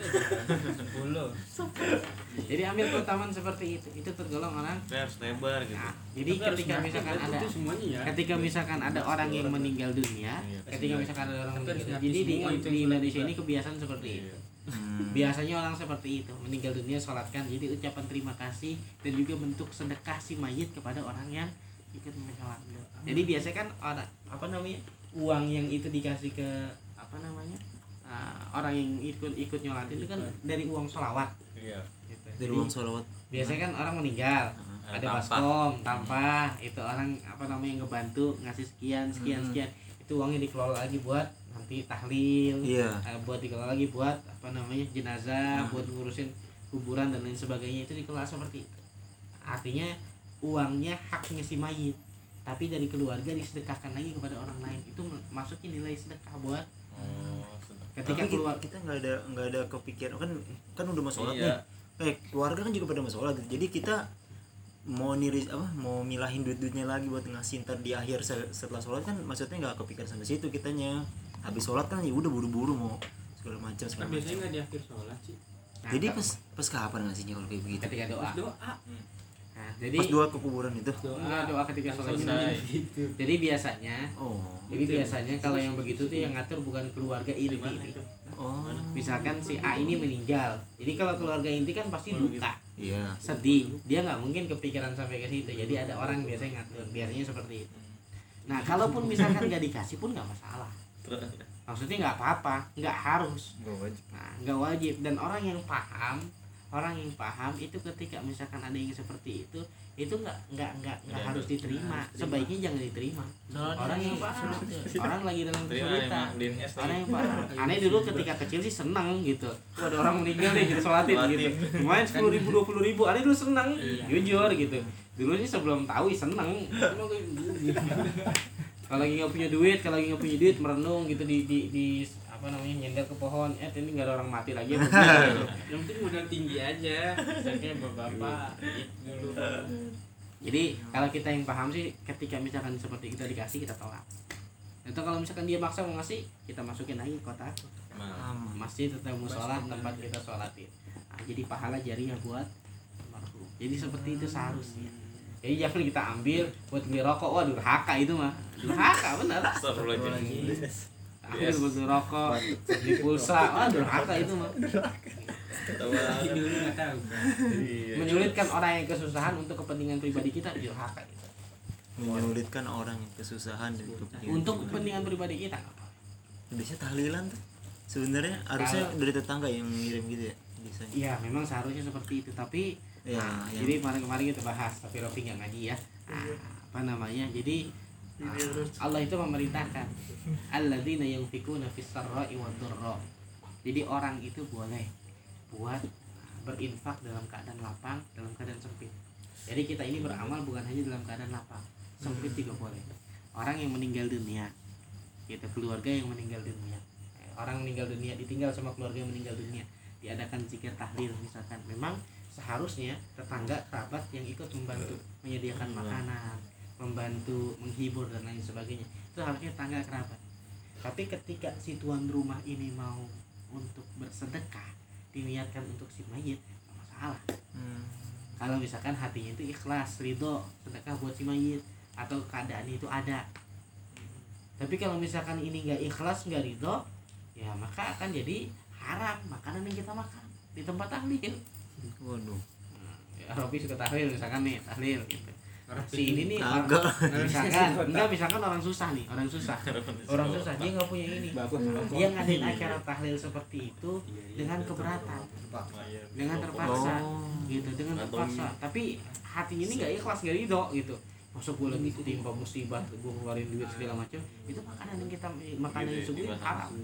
Karena hatinya ini nggak ikhlas setelah itu. Nah, makanya kalau orang dulu orang tua kita zaman dulu itu Iya, gitu. jarang ada orang yang mau makan makanan begitu makanan orang-orang yang meninggal. Jarang orang di dulu. dikhawatirkan enggak karena dikhawatirkan orang yang mening orang keluarganya itu enggak ikhlas. Gitu termasuk almarhumah nenek itu nggak pernah mau dibawain makanan. Dari mana tahlil nggak pernah mau. Bahkan minum airnya pun nggak mau. Oh. Karena tahlil jadi seperti itu. Nah, tujuh jadi hari gitu gitu gitu ya? Ya, kalau dia ikhlas nggak masalah Jadi kalau kita nggak tahu dia ikhlas atau enggaknya, Iya. Ya, walau alam, bismillah. kalau kita ragu jadinya tanya. jadi hukum makanan tersebutnya syubhat bainal haram wal halal antara haram dengan halal. Nah itu. Hukumnya syubhat. Syubhat juga harusnya kita hindari. Sebaiknya kita hindari. Berarti kan kita nggak tahu nih kan datang ke tahlilan nih ada makanan. Kan selayaknya orang pasti ngambil nih makanan. Tapi Terus, karena kita udah tahu ilmunya kayak aduh ya gitu ya maksudnya ragu gitu. Yaudah tapi ntar malah mem- memunculkan ketika dari misalkan pihak enggak ketika misalkan ada tuan rumahnya gitu ayo silakan gitu. Ah. dimakan diminum berarti sudah ada persetujuan silakan nggak apa-apa kita Oh. makan. Oh. Gitu. urusan dia masih tetap nggak ikhlas ya? apa-apa karena sudah mempersilahkan. Silakan. Jadi seperti itu. Jadi ah, minimal itu aneh pesan begitu. Jadi mulai sekarang kita belajar jadi harus punya niatan ketika misalkan ada keluarga orang tua wafat gitu kita yang harus kita yang berhak kita yang berhak. Jadi bewang. ketika bapak ini wafat ada seseorang ini wafat. Nih jadi rentetannya seperti ini terakhir. Rentetannya seperti ini. Bapak orang orang ini wafat. Si A ini wafat. Maka yang berhak untuk jadi imam sholat itu bapaknya. Ini si A ini wafat. Yang berhak jadi imam sholat itu bapaknya. Kalau bapaknya nggak ada kakeknya. Kakeknya nggak ada baru anaknya. Hmm. ngerti nggak kalau adanya boleh Kan dulu, nih rentetannya begini. Kalau misalkan nggak ada bab, kalau misalkan si, si A ini wafat, yang wajib buat mensolatkan ini bapaknya yang berhak. Bapaknya nggak ada, kakeknya. Kakeknya nggak ada, baru anaknya. Hmm. Anaknya nggak ada juga, baru cucunya. Ke bawah. Cucunya nggak ada, baru pamannya. Kalau nggak ada pamannya, om baru apa namanya saudaranya adik atau kakaknya. Nggak ada adik kakaknya anak dari pamannya. Atau kerabat yang masih satu kerabat. Itu yang berhak. Jadi ustadz nggak ada di situ. Nggak ada di situ ustadz. Khusus ke Tiga berhak. jenazah. Hmm. mandi Kalau juga seandainya ya mandinya ya mandiin ya? Mandi. mandi. Dia mandiin juga. Itu penting kalau banget tiga itu. ibu Kapan? gitu enggak enggak. Boleh. Kalau anaknya yang mahram boleh. Oh, boleh. Coba iya. Tapi gue pernah lihat dah. Jadi ada saudara gue meninggal. Kan anak suruh mandiin. Tapi didampingin sama ustad apa sih yang mandiin itu ya? Ambil. iya. Sama itu. Anaknya laki-laki? Iya jadi dimandiinnya Iya. cuma di kepala Ya, doang karena gitu. memang nggak ngerti nggak paham. Kalau kitanya paham caranya nggak apa-apa kita mandi sendiri kita paham gitu kan di nggak nggak nggak mudah. Cara mandi mayat nggak kayak mandi ini.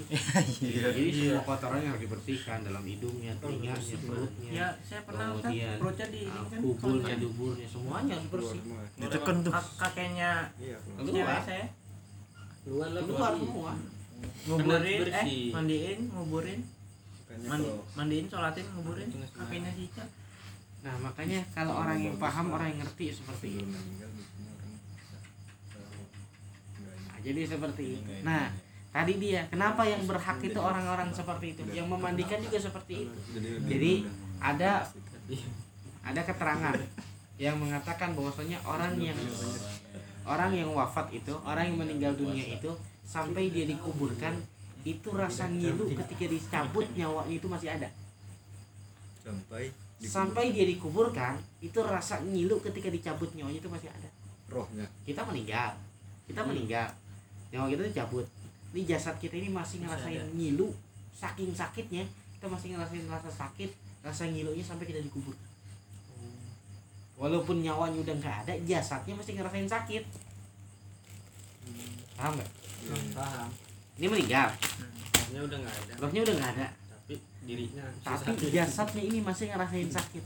Digoyang begini sakit Iya. dipegang begini masih ngerasain sakit sampai kapan? Sampai dikuburkan nah makanya nah, Rasul menganjurkan kepada orang-orang yang mengurusi mayit itu untuk berlaku lemah lembut pelan pelan sekiranya orang yang memandikan itu anaknya sendiri kira-kira bakalan kasar nggak? enggak.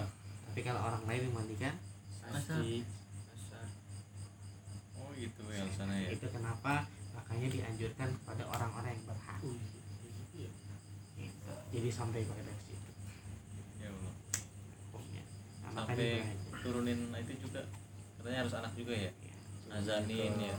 Jadi mah iya. Azan azan wajib apa sunnah? Nah ini. Mulai bareng lagi sunnah disunahkan. Dengerin disunahkan azan itu itu hanya kepada bayi yang baru lahir. Disunahkan azan. Bayi yang baru lahir. Yunus punya anak nanti anaknya diazankan. Bayi yang baru lahir. Kobat itu sunnah berarti. Diazankan dikomatkan. Itu sunnah mengazankan bayi yang baru lahir. Adapun apa namanya mengazankan mengazankan orang-orang atau orang yang sedang meninggal orang yang meninggal dunia itu nggak ada keterangannya maksudnya nggak ada anjurannya. Itu dari Bisa. nabi nggak ada anjurannya. Tapi di kalangan mujtahidin mujtahidin itu apa? Orang-orang yang berijtihad orang-orang yang berpendapat itu ada Jadi ulama-ulama itu ada yang berpendapat ada. Boleh mengambil kias daripada azan orang yang baru lahir. Nah, maka hal tersebut diperbolehkan. Jadi diperbolehkan itu masuknya daripada uh, kaul daripada ulama kias daripada para ulama. Diperbolehkan. Dan di dalam kitab I'anatul Talibin dikatakan bahwasanya mengazankan uh, mayit itu bukan ketika dia turun. Bukan tapi diazankan itu di dalam kitab I'anatul Talibin seharusnya berbarengan dengan mayit itu diturunkan ke liang lahat kalau kita kan biasanya udah diturunin baru diazanin azanin. iya Nah, ini kalau dalam kitab I'anatul Talibin dijelaskan ketika mayit itu diturunkan kita Ya, azan, dengan azan. dibarengi dengan azan. itu di atas apa sambil Di atas azan oh, iya. dia tetap Sambil- diturunkan. sambil ke bawah Dia tetap Lepas di, sambil mayit ini nggak nggak perlu ditahan, dia tetap dikebawahkan. Ya, sambil apa berjalan itu Azan itu di atas. Gitu. Itu barengin Itu dalam Tahu, kan? kitab I'anatul Talibin. Tapi kalau kita kebiasaan Iya, iya. biasanya ada azan sudah itu di bawah ya Ustaz kan itu juga bukan nah kalau kebiasaan kayak gitu gimana Ustaz? Hmm? Bagian di bawah bukan itu. dari juga. Oh. Enggak, maksudnya bagusnya itu seperti itu karena dianjurkannya seperti itu. Keterangannya ada seperti itu. Kalau biasa kita udah tahu nih gini itu eh, sahabat atau keluarga tuh ada yang meninggal terus kita main ajan aja gitu pas di atas atau kita kasih tahu ter ajannya kan pas- ente bukan keluarganya Iya, maksudnya kan kerabat kan maksudnya saudara tuh tapi kalau dia nggak mau ngelakuin saran kita gimana Ustaz? Iya, apa? jangan mengusik baru lagi orang acara begini bu Enggak jangan sampai orang yang nguburin berantem gara-gara gitu. Gua dua kali, ajannya dua kali. gitu. Jangan berantem kan. memang lu memang lu kerabatnya tapi keluarnya tuh siapa yang ngajen duluan pasti dia mau ajan di bawah. Kacang-kacang dulu sebelum ini berat. Ini berat. Udah udah udah ada yang ngajar baik udah ada yang ajan Aneh gitu. pernah tuh dapat cerita. ajannya dua kali. Aneh pernah dapat cerita. Ada salah satu teman kalau nggak salah, salah satu teman itu begitu. Jadi dia ikut nguburin orang-orang apa namanya uh, orang-orang orang wafat orang meninggal dia ikut nguburin. Nah kebetulan keluarganya itu saudara-saudara kita dari orang-orang Muhammadiyah. kalau orang-orang Muhammadiyah rata-rata nggak pada pakai. Hmm. azan tuh ketika dikuburkan tuh nggak dipakai. Orang Muhammadiyah gitu. ya, karena memang bukan sunnah bukan disunahkan jadi boleh nggak dipakai juga. Hmm. gitu. Maksudnya ah, saudara-saudara kita di Muhammadiyah itu rata-rata nggak pakai. Nah itu kebetulan sau- ah, temen itu dia biasa pakai azan ketika nguburin. Iya, ya. ketika nguburin biasa pakai azan. Nah, jadi ketika itu udah di liang lahat ketika udah di liang lahat kemudian diturunin dia nanya kok nggak ada azan? Itu dia nanya begitu. Kok nggak diazanin? Kok nggak ada azannya? Seketika itu jadi artis tuh gitu dia. Dia diem diri di situ terus orang-orang semuanya pada nengok semua. Sampai yang di bawah pun yang di lihat ke atas ini. dia ngeliat kubur Ini gitu siapa? ke atas ini siapa yang ngomong Iya, iya, iya. akhirnya saking dia malu dia udah, udah pulang. Yang Malunya betua. Ini siapa lagi bocah? Eh, itu Pak, di ditakutkan kalau emang inisiatif bagus. itu, itu Tapi keluarga observasinya nggak ada itu kan sengaja inisiatif bagus. Lu ada nih. Ya, anaknya di bawah. Jadi Ini siapa lagi terus nanya nanya untuk sebelah. Siapa sih? Ini siapa di atas? Ya, jadi gitu. Jadi jangan sampai berantem. Ya, makanya makanya mulai sekarang gitu. Ah, kalau bisa azam niatin begitu. Iya. Niatin seperti itu biar kita apa namanya ngurusin. Enggak minimal kalau nggak bisa jadi nggak bisa orang lain gitu. Biarin lah orang lain urusannya Pak Said gitu. Hmm. Hmm. urusannya Pak Said, tapi buat keluarga kita, orang tua kita kalau bisa kita yang ngimamin sholatnya, kemudian yang ngurusin mayitnya, yang kafanin jenazahnya, mandiin dan lain. Kalau bisa kita. kalau kita nitip-nitip tuh udah, jangan kencang-kencang ya ininya apa namanya sih ikatnya iya mau mandi Ya, orang nggak bisa begitu. Nggak bisa. Ya walaupun dibilang jangan, jangan kan, kenceng. dampingin juga gitu Iya, walaupun jangan kenceng kenceng. Masa dia megang gini, Pak jangan kenceng kenceng, nggak bisa. Kalau misalkan orang lain mah kecuali kita sendiri yang ngurus iya sih kalau kita yang ngurus tapi didampingi sama yang ahli iya gitu nggak apa-apa. Waduh, bisa. bisa sih begitu emang Iya, Biasanya iya, begitu. iya. tapi Gitu. uh, oleh yang cowoknya anak cowoknya biasanya jarang sih ya maksudnya enggak enggak mungkin cowok ngurusin ibu berarti nggak apa atau cewek yang ngurusin bapak Tapi kalau misalkan ada yang satu jenis, lebih baik satu jenis. iya Oh. Ya, berarti kalau gua cowok semua gimana? Apa? Iya. Apa? Lucu semua ya. Emang harus kita memandikan anak itu. Jadi ketika memandikan pasti anak dipanggil. Walaupun kita nggak bisa kita minimal guyurin air. Pasti yo. Oh. Bandung. Nah, itu tadi yang satu jenis apa? kan kalau ada memandikan misalkan memandikan langsung gitu. Cewek cowok misalkan. Cewek mandiin cowok, cowok mandiin cewek. Kalau biasa satu jenis. Misalkan gitu. Anak laki-laki mandiin Bapak. bapaknya, anak perempuan mandiin ibunya. Oh. Tapi kalau misalkan nggak ada ya nggak Kalau bisa satu jenis. Nah, jadi seperti itu. Alright. oh tapi kalau bisa dari sekarang misalnya karena udah dikasih tahu belajar mandi terus apa sholatin jenazah Belajar ya. terus ini Jangan belajar Iya, aja dah. Dah belakangan aja mah. bungkus dulu sama kain sekolah. kafannya gitu Iya. Sampai liang lahat itu pahalanya belakangan. Pesantren kilat. bisa Ini dari kita ngikutin dari awal itu proses Jadi ya? Sunnah apa namanya hukum hukum mengurusi mayit meman takziah. Kemudian mendoakan menyolatkan memandikan mengkafani mengantarkan ke liang lahat itu hukumnya fardu kifayah. Fardu kifayah itu fardu yang Allah tetapkan kepada uh, sebagian Situasi. golongan. Oh. ketika sebagian golongan itu sudah melakukan maka hilang kewajiban bagi sebagian golongan lagi. Ini golongan kanan misalkan Yunus Putra Robi misalkan ada yang meninggal dia bertiga nih ah, nyolatin ngajiin mandiin ngurusin nguburin bertiga nih. Kita ketika bertiga ini udah ngurusin maka kita ah, udah nggak wajib lagi. Hmm. kita udah nggak wajib kewajibannya gugur kewajibannya gugur buat kita. Atau misalkan salah satu daripada ini nah, apa namanya semuanya nggak pada semuanya nggak pada ini kecuali Robi. Robi ngurusin sendiri walaupun Robi ngurusin sendiri maka kewajibannya gugur buat kita. Ya kewajibannya gugur buat kita. Kewajibannya gugur buat kita. Walaupun ada satu orang yang ngurusin gugur. Tapi kalau misalkan nggak ada semuanya yang ngurusin ada yang meninggal. Dia nggak ada yang nyolatin nggak ada yang mandiin nggak ada yang ngajiin. Kemudian nggak ada yang ngurusin jenazahnya. Ya. nah, nggak ada yang nguburin maka dosanya ditetapkan buat satu kampung. Kalau fardu kifayah seperti itu Belajar dosanya ditetapkan buat satu kampung. Nah, bagaimana golongan kanan ini tadi Yunus putra Robi yang ngurusin, nyolatin, mandiin, takziah segala macam. Dia akan dapat pahala berkali-kali lipat besarnya daripada gunung Uhud. Gunung Uhud itu gunung terbesar yang ada di gunung batu terbesar yang ada di Saudi Arabia, yang ada di Mekah. Kenapa Nabi Muhammad SAW ini ma, apa namanya mengilustrasikan, mengambil contoh permisalan daripada gunung Uhud. Karena pada zaman dulu gunung Uhud itu gunung paling besar. Artinya pahalanya itu paling besar, gede ya paling besar. Jadi diambil misalnya itu sama gunung Uhud. Jadi kalau misalkan kita bisa seperti itu, minimal kalau ada yang meninggal takziah. Takziah. Takziah minimal. Ikut nyolatin, ikut nguburin kalau nggak bisa minimal takziah saja. Takziah ikut mendoakan. Ikut mendoakan. minimal Minimal seperti itu agar kita mendapatkan pahalanya. Tapi kalau misalkan kita tahu kalau si mayit itu, mohon maaf, orang yang kurang baik, lebih jangan. oh Kita tahu nih si mayit ini orang nggak sholat. Dia, Oh, jangan. Iya, jangan. kenapa tuh Karena datangi kita kita akan jadi saksi. bukannya oh benar kata ibunya Ya.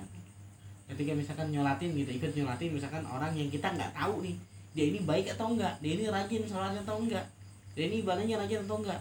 Gitu. Biasanya kan setelah sholat jen- jenazah, ishadu bi anna hadzal mayit min ahlil khair. Gitu. Mau nggak kita bersaksi bahwa mayit ini ah, termasuk orang yang baik? Gitu. Biasa kan kita main asal nyaut aja khair, khair begitu, khair. Ketika kita begini nanti kita akan bertobat. Biasa begitu. Iya, komentar kalau tapi begitu. kalau nggak ada yang ngomong begitu kan Ya udah enggak. garing Nggak, kalau nggak dijawab gimana Lebih baik nggak dijawab kalau kita nggak tahu.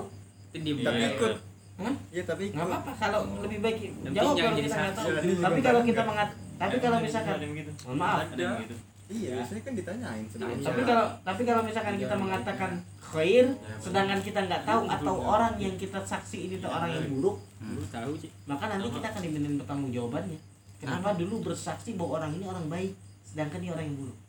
Kalau kita nggak tahu ya kalau kita nggak makanya kalau misalkan kita nggak tahu kepribadian dia gimana gimana ibadahnya jangan sekali-kali kita berani bersaksi. Diem aja ya? Ngajin mengajin ya. Hmm. Ngajin mengajin. ngajiin ngajiin doain doain. Biasanya kali begitu iya orang orang main asal khair khair khair gitu. Tahu kan? Udah selangkah lagi masuk surga. Eh sini nggak ada ada yang lupa. Itu kan arti- itu kan artinya ishadu bi anna hadzal mayyit min ahli khair.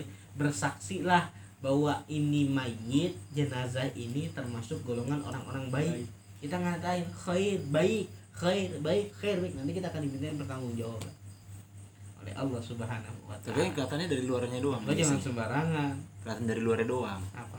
Iya nggak apa-apa kita nyaksin dari luar. enggak Kalau kita pas nyaksin dia orang baik misalkan dari luar, pas lagi hidupnya iya nggak apa-apa. oh Kita kita ber... kita nggak tahu. Nanti ketika misalkan kita tanya, kenapa kamu mengatakan dia orang baik padahal dia orang buruk? Saya ngeliat dari luarnya dia orang baik. Ada persaksian. Kalau kita tahu, kalau kita nggak tahu mah, gimana ceritanya? Jadi kalau gitu diem aja kita ya. Dia. Kalau kita nggak tahu. diem diem ngajin lagi Kenapa kamu mengatakan dia orang baik, sedangkan dia orang buruk gitu? Saya ikut ikutan doang. Ustaz ngomong, ngomong khair, saya khair. Teman-teman ngomong khair, saya khair. Jangan. golongan golongan brutal golongan ikut Gitu, jangan. Kalau mau kaya tahu. ya nah itu apa namanya uh, bekal ya. Ah, mudah-mudahan setelah ngaji ini dipersiapkan buat kita semua. Amin. Nah, ada lagi kira-kira yang mau ditanyakan? Tadi watini watini oh iya. Doa. Doa watini wazaitun jadi disunahkan sunahkan apa namanya kita ini ketika sholat Jumat ini minimal membaca surat al-ala sama surat al-ghasyiyah so Jumat. Minimal imam- surat imamnya. paling pendek ya imam. Oh. membaca al-ala sama al-ghasyiyah di sholatnya Ya. al-ala sama al-ghasyiyah ini sholatnya paling pendek. Kalau bisa lebih panjang baca al-jumu'ah al-munafikun. Hmm. Pak Jawa al-jumu'ah Jawabannya pegal lebih panjang loh. Kalau AC-nya geber itu kan. enak. dia menyebut tuh ya. Lebih panjang lagi baca yang lebih panjang lagi. Jadi minimal jadi jangan Jumat itu baca kul huwallahu kul a'udzu birabbin nas jangan. Minimal al-ala al-ala al-ghasyiyah nah itu keutamaan sunnahnya. Nah kemudian disunahkan juga setelah kita membaca surat at-tin nah, dan juga surat al-ghasyiyah sama doa nah, surat at-tin surat al-ghasyiyah at-tin watini wa zaitun wa turi sinin wa hadzal baladil laqad khalaqnal insana fi ahsani taqwim thumma radadnahu asfala safilin illa alladhina amanu wa amilus solihati falahum ajrun ghairu mamnun fama yukadzibuka ba'du biddin alaihissallahu bi ahkamil hakimin Allahum doanya biasa kita doanya Allahumma ja'alna waj'alhum waj'al bul waj'al biladana baldatun thayyibatu yang biasa dibaca sama Ki Kandi. Waj'al biladana baldatun thayyibatun wa rabbun ghafur majrur wa mashkur. Itu yang biasa dibaca sama artinya itu doa buat negeri. Kebut negeri. ya latin kan itu. Wahan, Buatin. buatin. iya Terus kalau urusan negeri, kesal lagi. bu. Ini dulu bu. Doa. Kawan-kawan. dia. kemudian sebelum kita ngaji. Iyalah, banyak. PV Dua dong. Dua juga. Oh. nah, sebelum kita ngaji nih sengaja nih bawa Quran. Tapi kalau mau bawa Quran bawa aja. Kenapa? Kita duduk dulu dah sebentar. Duduk dulu. Sebelum ngaji sengaja ini bawa Quran. Jadi ada yang apa namanya wakafin Quran sengaja. Dia wakafin Quran sedekahin Quran buat dimanfaatkan. Jadi sengaja nih bawa ke sini. Kalau misalkan ada yang mau bawa pulang silahkan. Kalau nggak ada yang mau bawa pulang pun aneh setiap malam Sabtu insya Allah Qurannya di sini. Yang ada mau ngambil Quran ambil silahkan segala macam. Jadi ini udah diwakafin dari orang-orang. Silahkan yang mau bawa pulang ke rumah silahkan. Kita agar orang yang memberikan pun dapat manfaat pahala kebaikan dari kita semua. Jadi nah, tujuannya itu. Kemudian yang kedua supaya kita ah, tabarukan sama Quran. Yang biasa ngaji pakai HP aneh sendiri. Gitu. ngaji pakai HP tabarukan. Kalau kita kalau kita ngaji pakai Quran megangnya ini kita berpahala. Kalau pakai HP kita nggak dapat pahala megang Qurannya. Megang HP-nya nggak berpahala tapi kalau kita me- megang Quran kita dapat pahala. Tapi kalau bacanya bacanya dapat pahala. Ngelihatnya kita dapat pahala. Kalau kita pakai Quran gitu. Jadi Pi silakan kalau mau bawa yang lain teman-teman silakan kalau misalkan mau bawa. Tapi kalau nggak diamalin kan kayak waktu itu lu dari bilang amal dibaca Quran. Eh iya maksudnya Gitu. Nggak dibaca ntar dia minta-minta bertanggung jawab Iya, kita bertanggung jawab Quran itu dimintain bertanggung jawab Quran yang kita yang kita beli yang kita ambil yang kita pegang tapi kita nggak baca baca itu nanti akan menjadi saksi kalau dia nggak pernah dibaca baca tapi kalau kita baca baca dia malah akan jadi saksi kebaikan buat kita. Tapi kalau kita bacanya terbata-bata nggak apa-apa dia akan jadi saksi. Gitu. Misalkan setiap malam nih Qur- si Ro- Rofi punya Quran gitu. Buat keseharian dia baca Quran yang punyanya. Ini iya misalkan dia ngambil Quran ini setiap malam Sabtu dia baca Quran yang ini. Dia akan bersaksi. Jadi justru bagus. Makin banyak Quran makin bagus. Makin banyak yang bersaksi buat kita. Asalkan kita baca. Iya tuh Gitu. aneh tak taruh sini aja bu. Asalkan kita nggak kurang di rumah banyak yang mau kebaca juga maksudnya. Asalkan nggak aneh aneh taruh sini buat buat ntar ini. Astagfirullah. nih bagi ya oh Itu di bawah ya. Murah di bawah Parah ini. Ini parah ini. Ini plastik plastik Ini bagi ya. Wabarakatuh. Ini bagi ya. iya iya diri Apa lagi? ada aja Eh, ya yang belum wudhu ya silakan wudhu kita mulai tadi baru ngaji batal batal ini Firman bikinan sendiri. Ayah beli. kok beli? Menggoda banget ini. Semua sini lagu yang mana ya? Kan gue bilang tadi tadi siapa tadi itu siapa di des lu tegesin lagi gue lo di des gue berarti buka bukan lu yang yang agak-agak gimana? Yang gitu hitam, hitam semua. Tuh gue namanya besok dah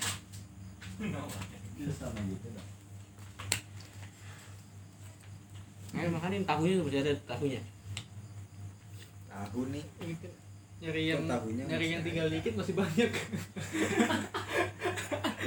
udah kan nungguin ini nanti semua Iya, jangan bang. kan makanan orang soleh Gue tinggal cabai doang ini tinggal dikit. ya udah habisin Set kacau.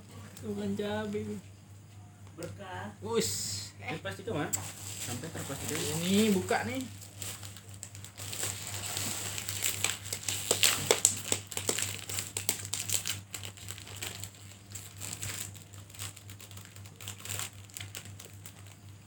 Kalau kita misalnya dapat Al-Quran gitu terus kita sedekahin lagi ke orang boleh kita juga dapat pahalanya. Dapat pahalanya juga.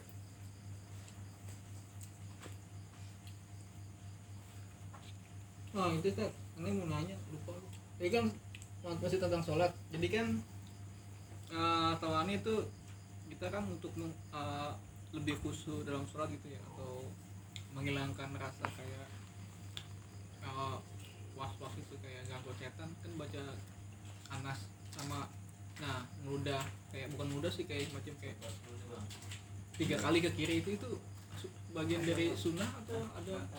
Penjelasannya seperti itu. itu ke kiri ke kiri kan? Agak nengok. Oh, agak gini gini. Iya iya iya. Oh jangan kokir kayak bukan mudah sih kayak Iya, kayak Gitu gitu doang. duduk itu kan.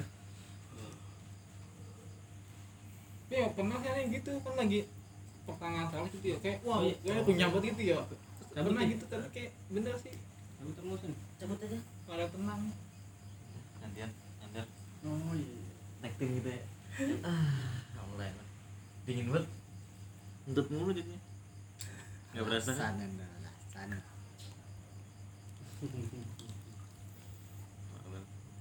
Alasan. Udah ya. Ada lagi? Ditanyakan kemudian satu lagi sunnah.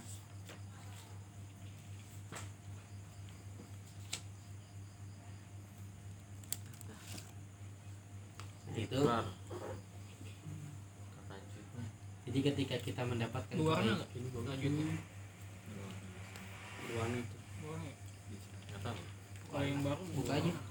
jadi ketika kita Bukan, mendapat bukan ini aja jadi ketika kita mendapatkan kebaikan jadi ketika kita mendapatkan kebaikan dari orang lain nah itu kita disunahkan untuk mendoakan. Jadi nah, dalam hadis Nabi Muhammad doa silahul muslim.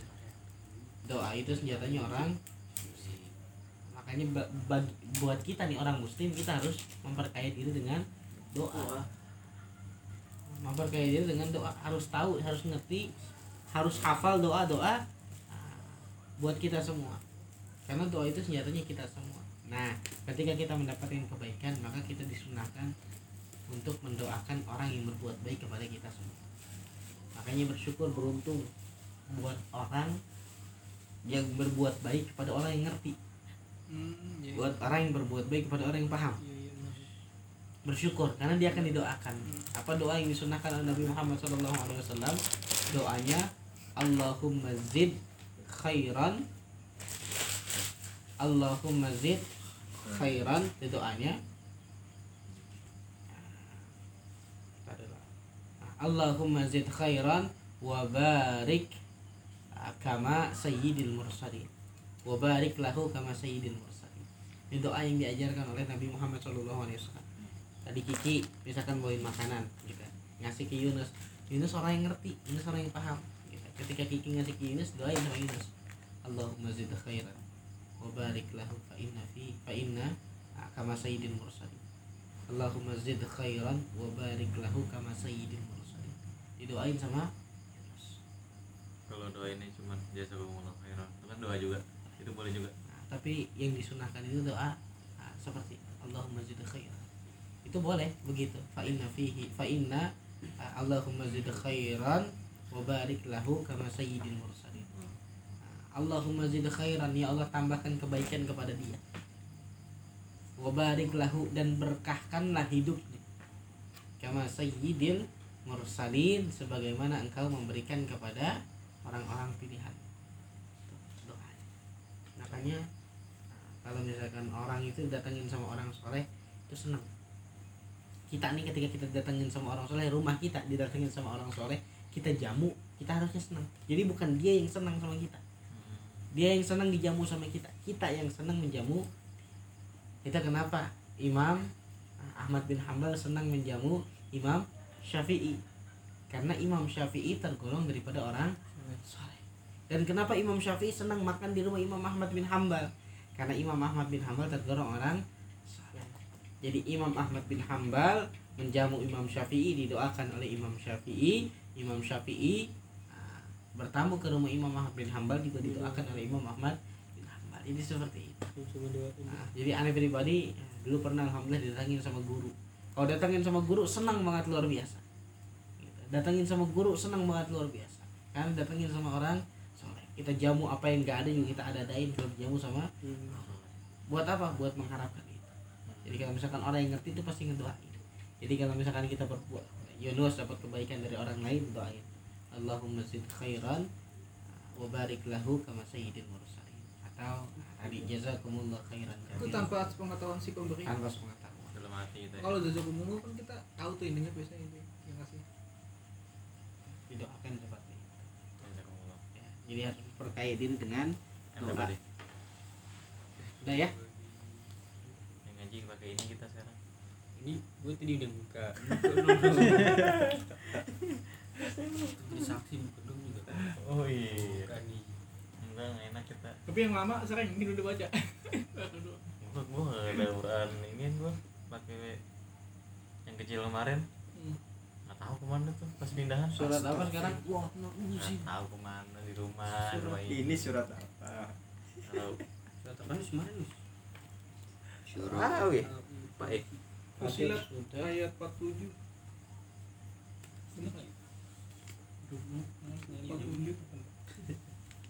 Ya ini kelemahannya cuma di doang enggak. Nyarinya. Tapi aku kurang sekarang enak halamannya begini. Iya. Gitu. Suara iya. di bahasa Indonesia aja ya. Kalau 47. Ayat Awal 25. 100 Bacang mas. Tadi diambil. Lu nanya dong gimana? Berapa jus berapa tuh? Dua lima.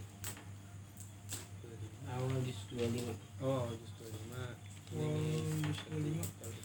Surat apa tadi namanya? Ursilat. Ursilat.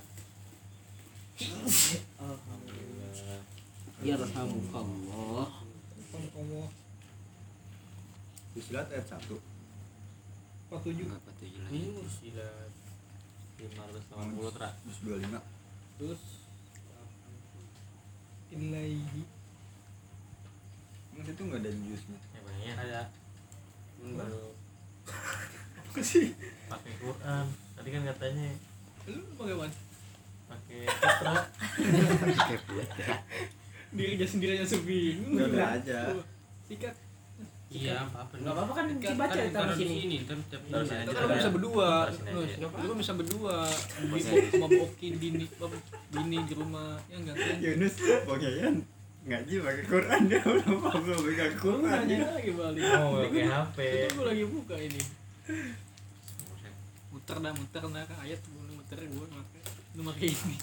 nih pahalanya gede nih mau pakai ngaji Ya dibuat itu. Ada bawa bis ini bawa pulang dah ya. Jangan wakaf soalnya. Eh, makanan bre halo sama bre di dalam berapa tra lima ayat 47 Ini. kelihatan gitu cuy. Makanya. Alhamdulillah kira setelah berpuluh-puluh tahun. Salat kan? Mursilat Fusilat mursalat di sini. Fusilat. Mursilat umur salah di 29 pantas dia ngomong dikit lagi hatam. Pantas dia ngomong dikit lagi hatam. Di juz 29 itu. Oh ini fusilat. Pak, yuk. Yuk pak. Delapan dua. Masih jauh putra. Oh ini justru lima iya nih justru lima Wih cakep itu Qurannya. itu tadi ayat 47 Kecil banget. di sini kan 47 kan iya nggak sih? Iya mursilat ini buat buat tujuh. Dari sini. Oh ini sini. Ah iya.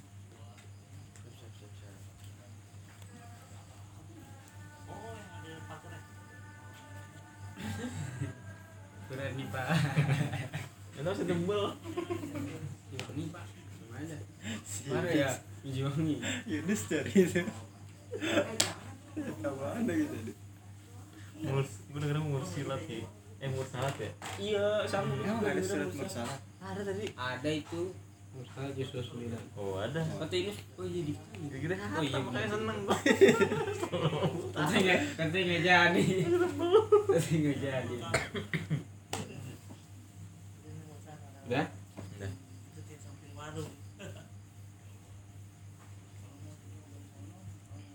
8 أعوذ بالله من الشيطان الرجيم. بسم الله الرحمن الرحيم.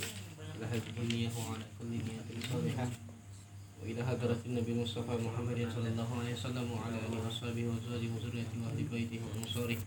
الشيخ لنا ولهم الفاتحة. أعوذ بالله من الشيطان الرجيم. بسم الله الرحمن الرحيم.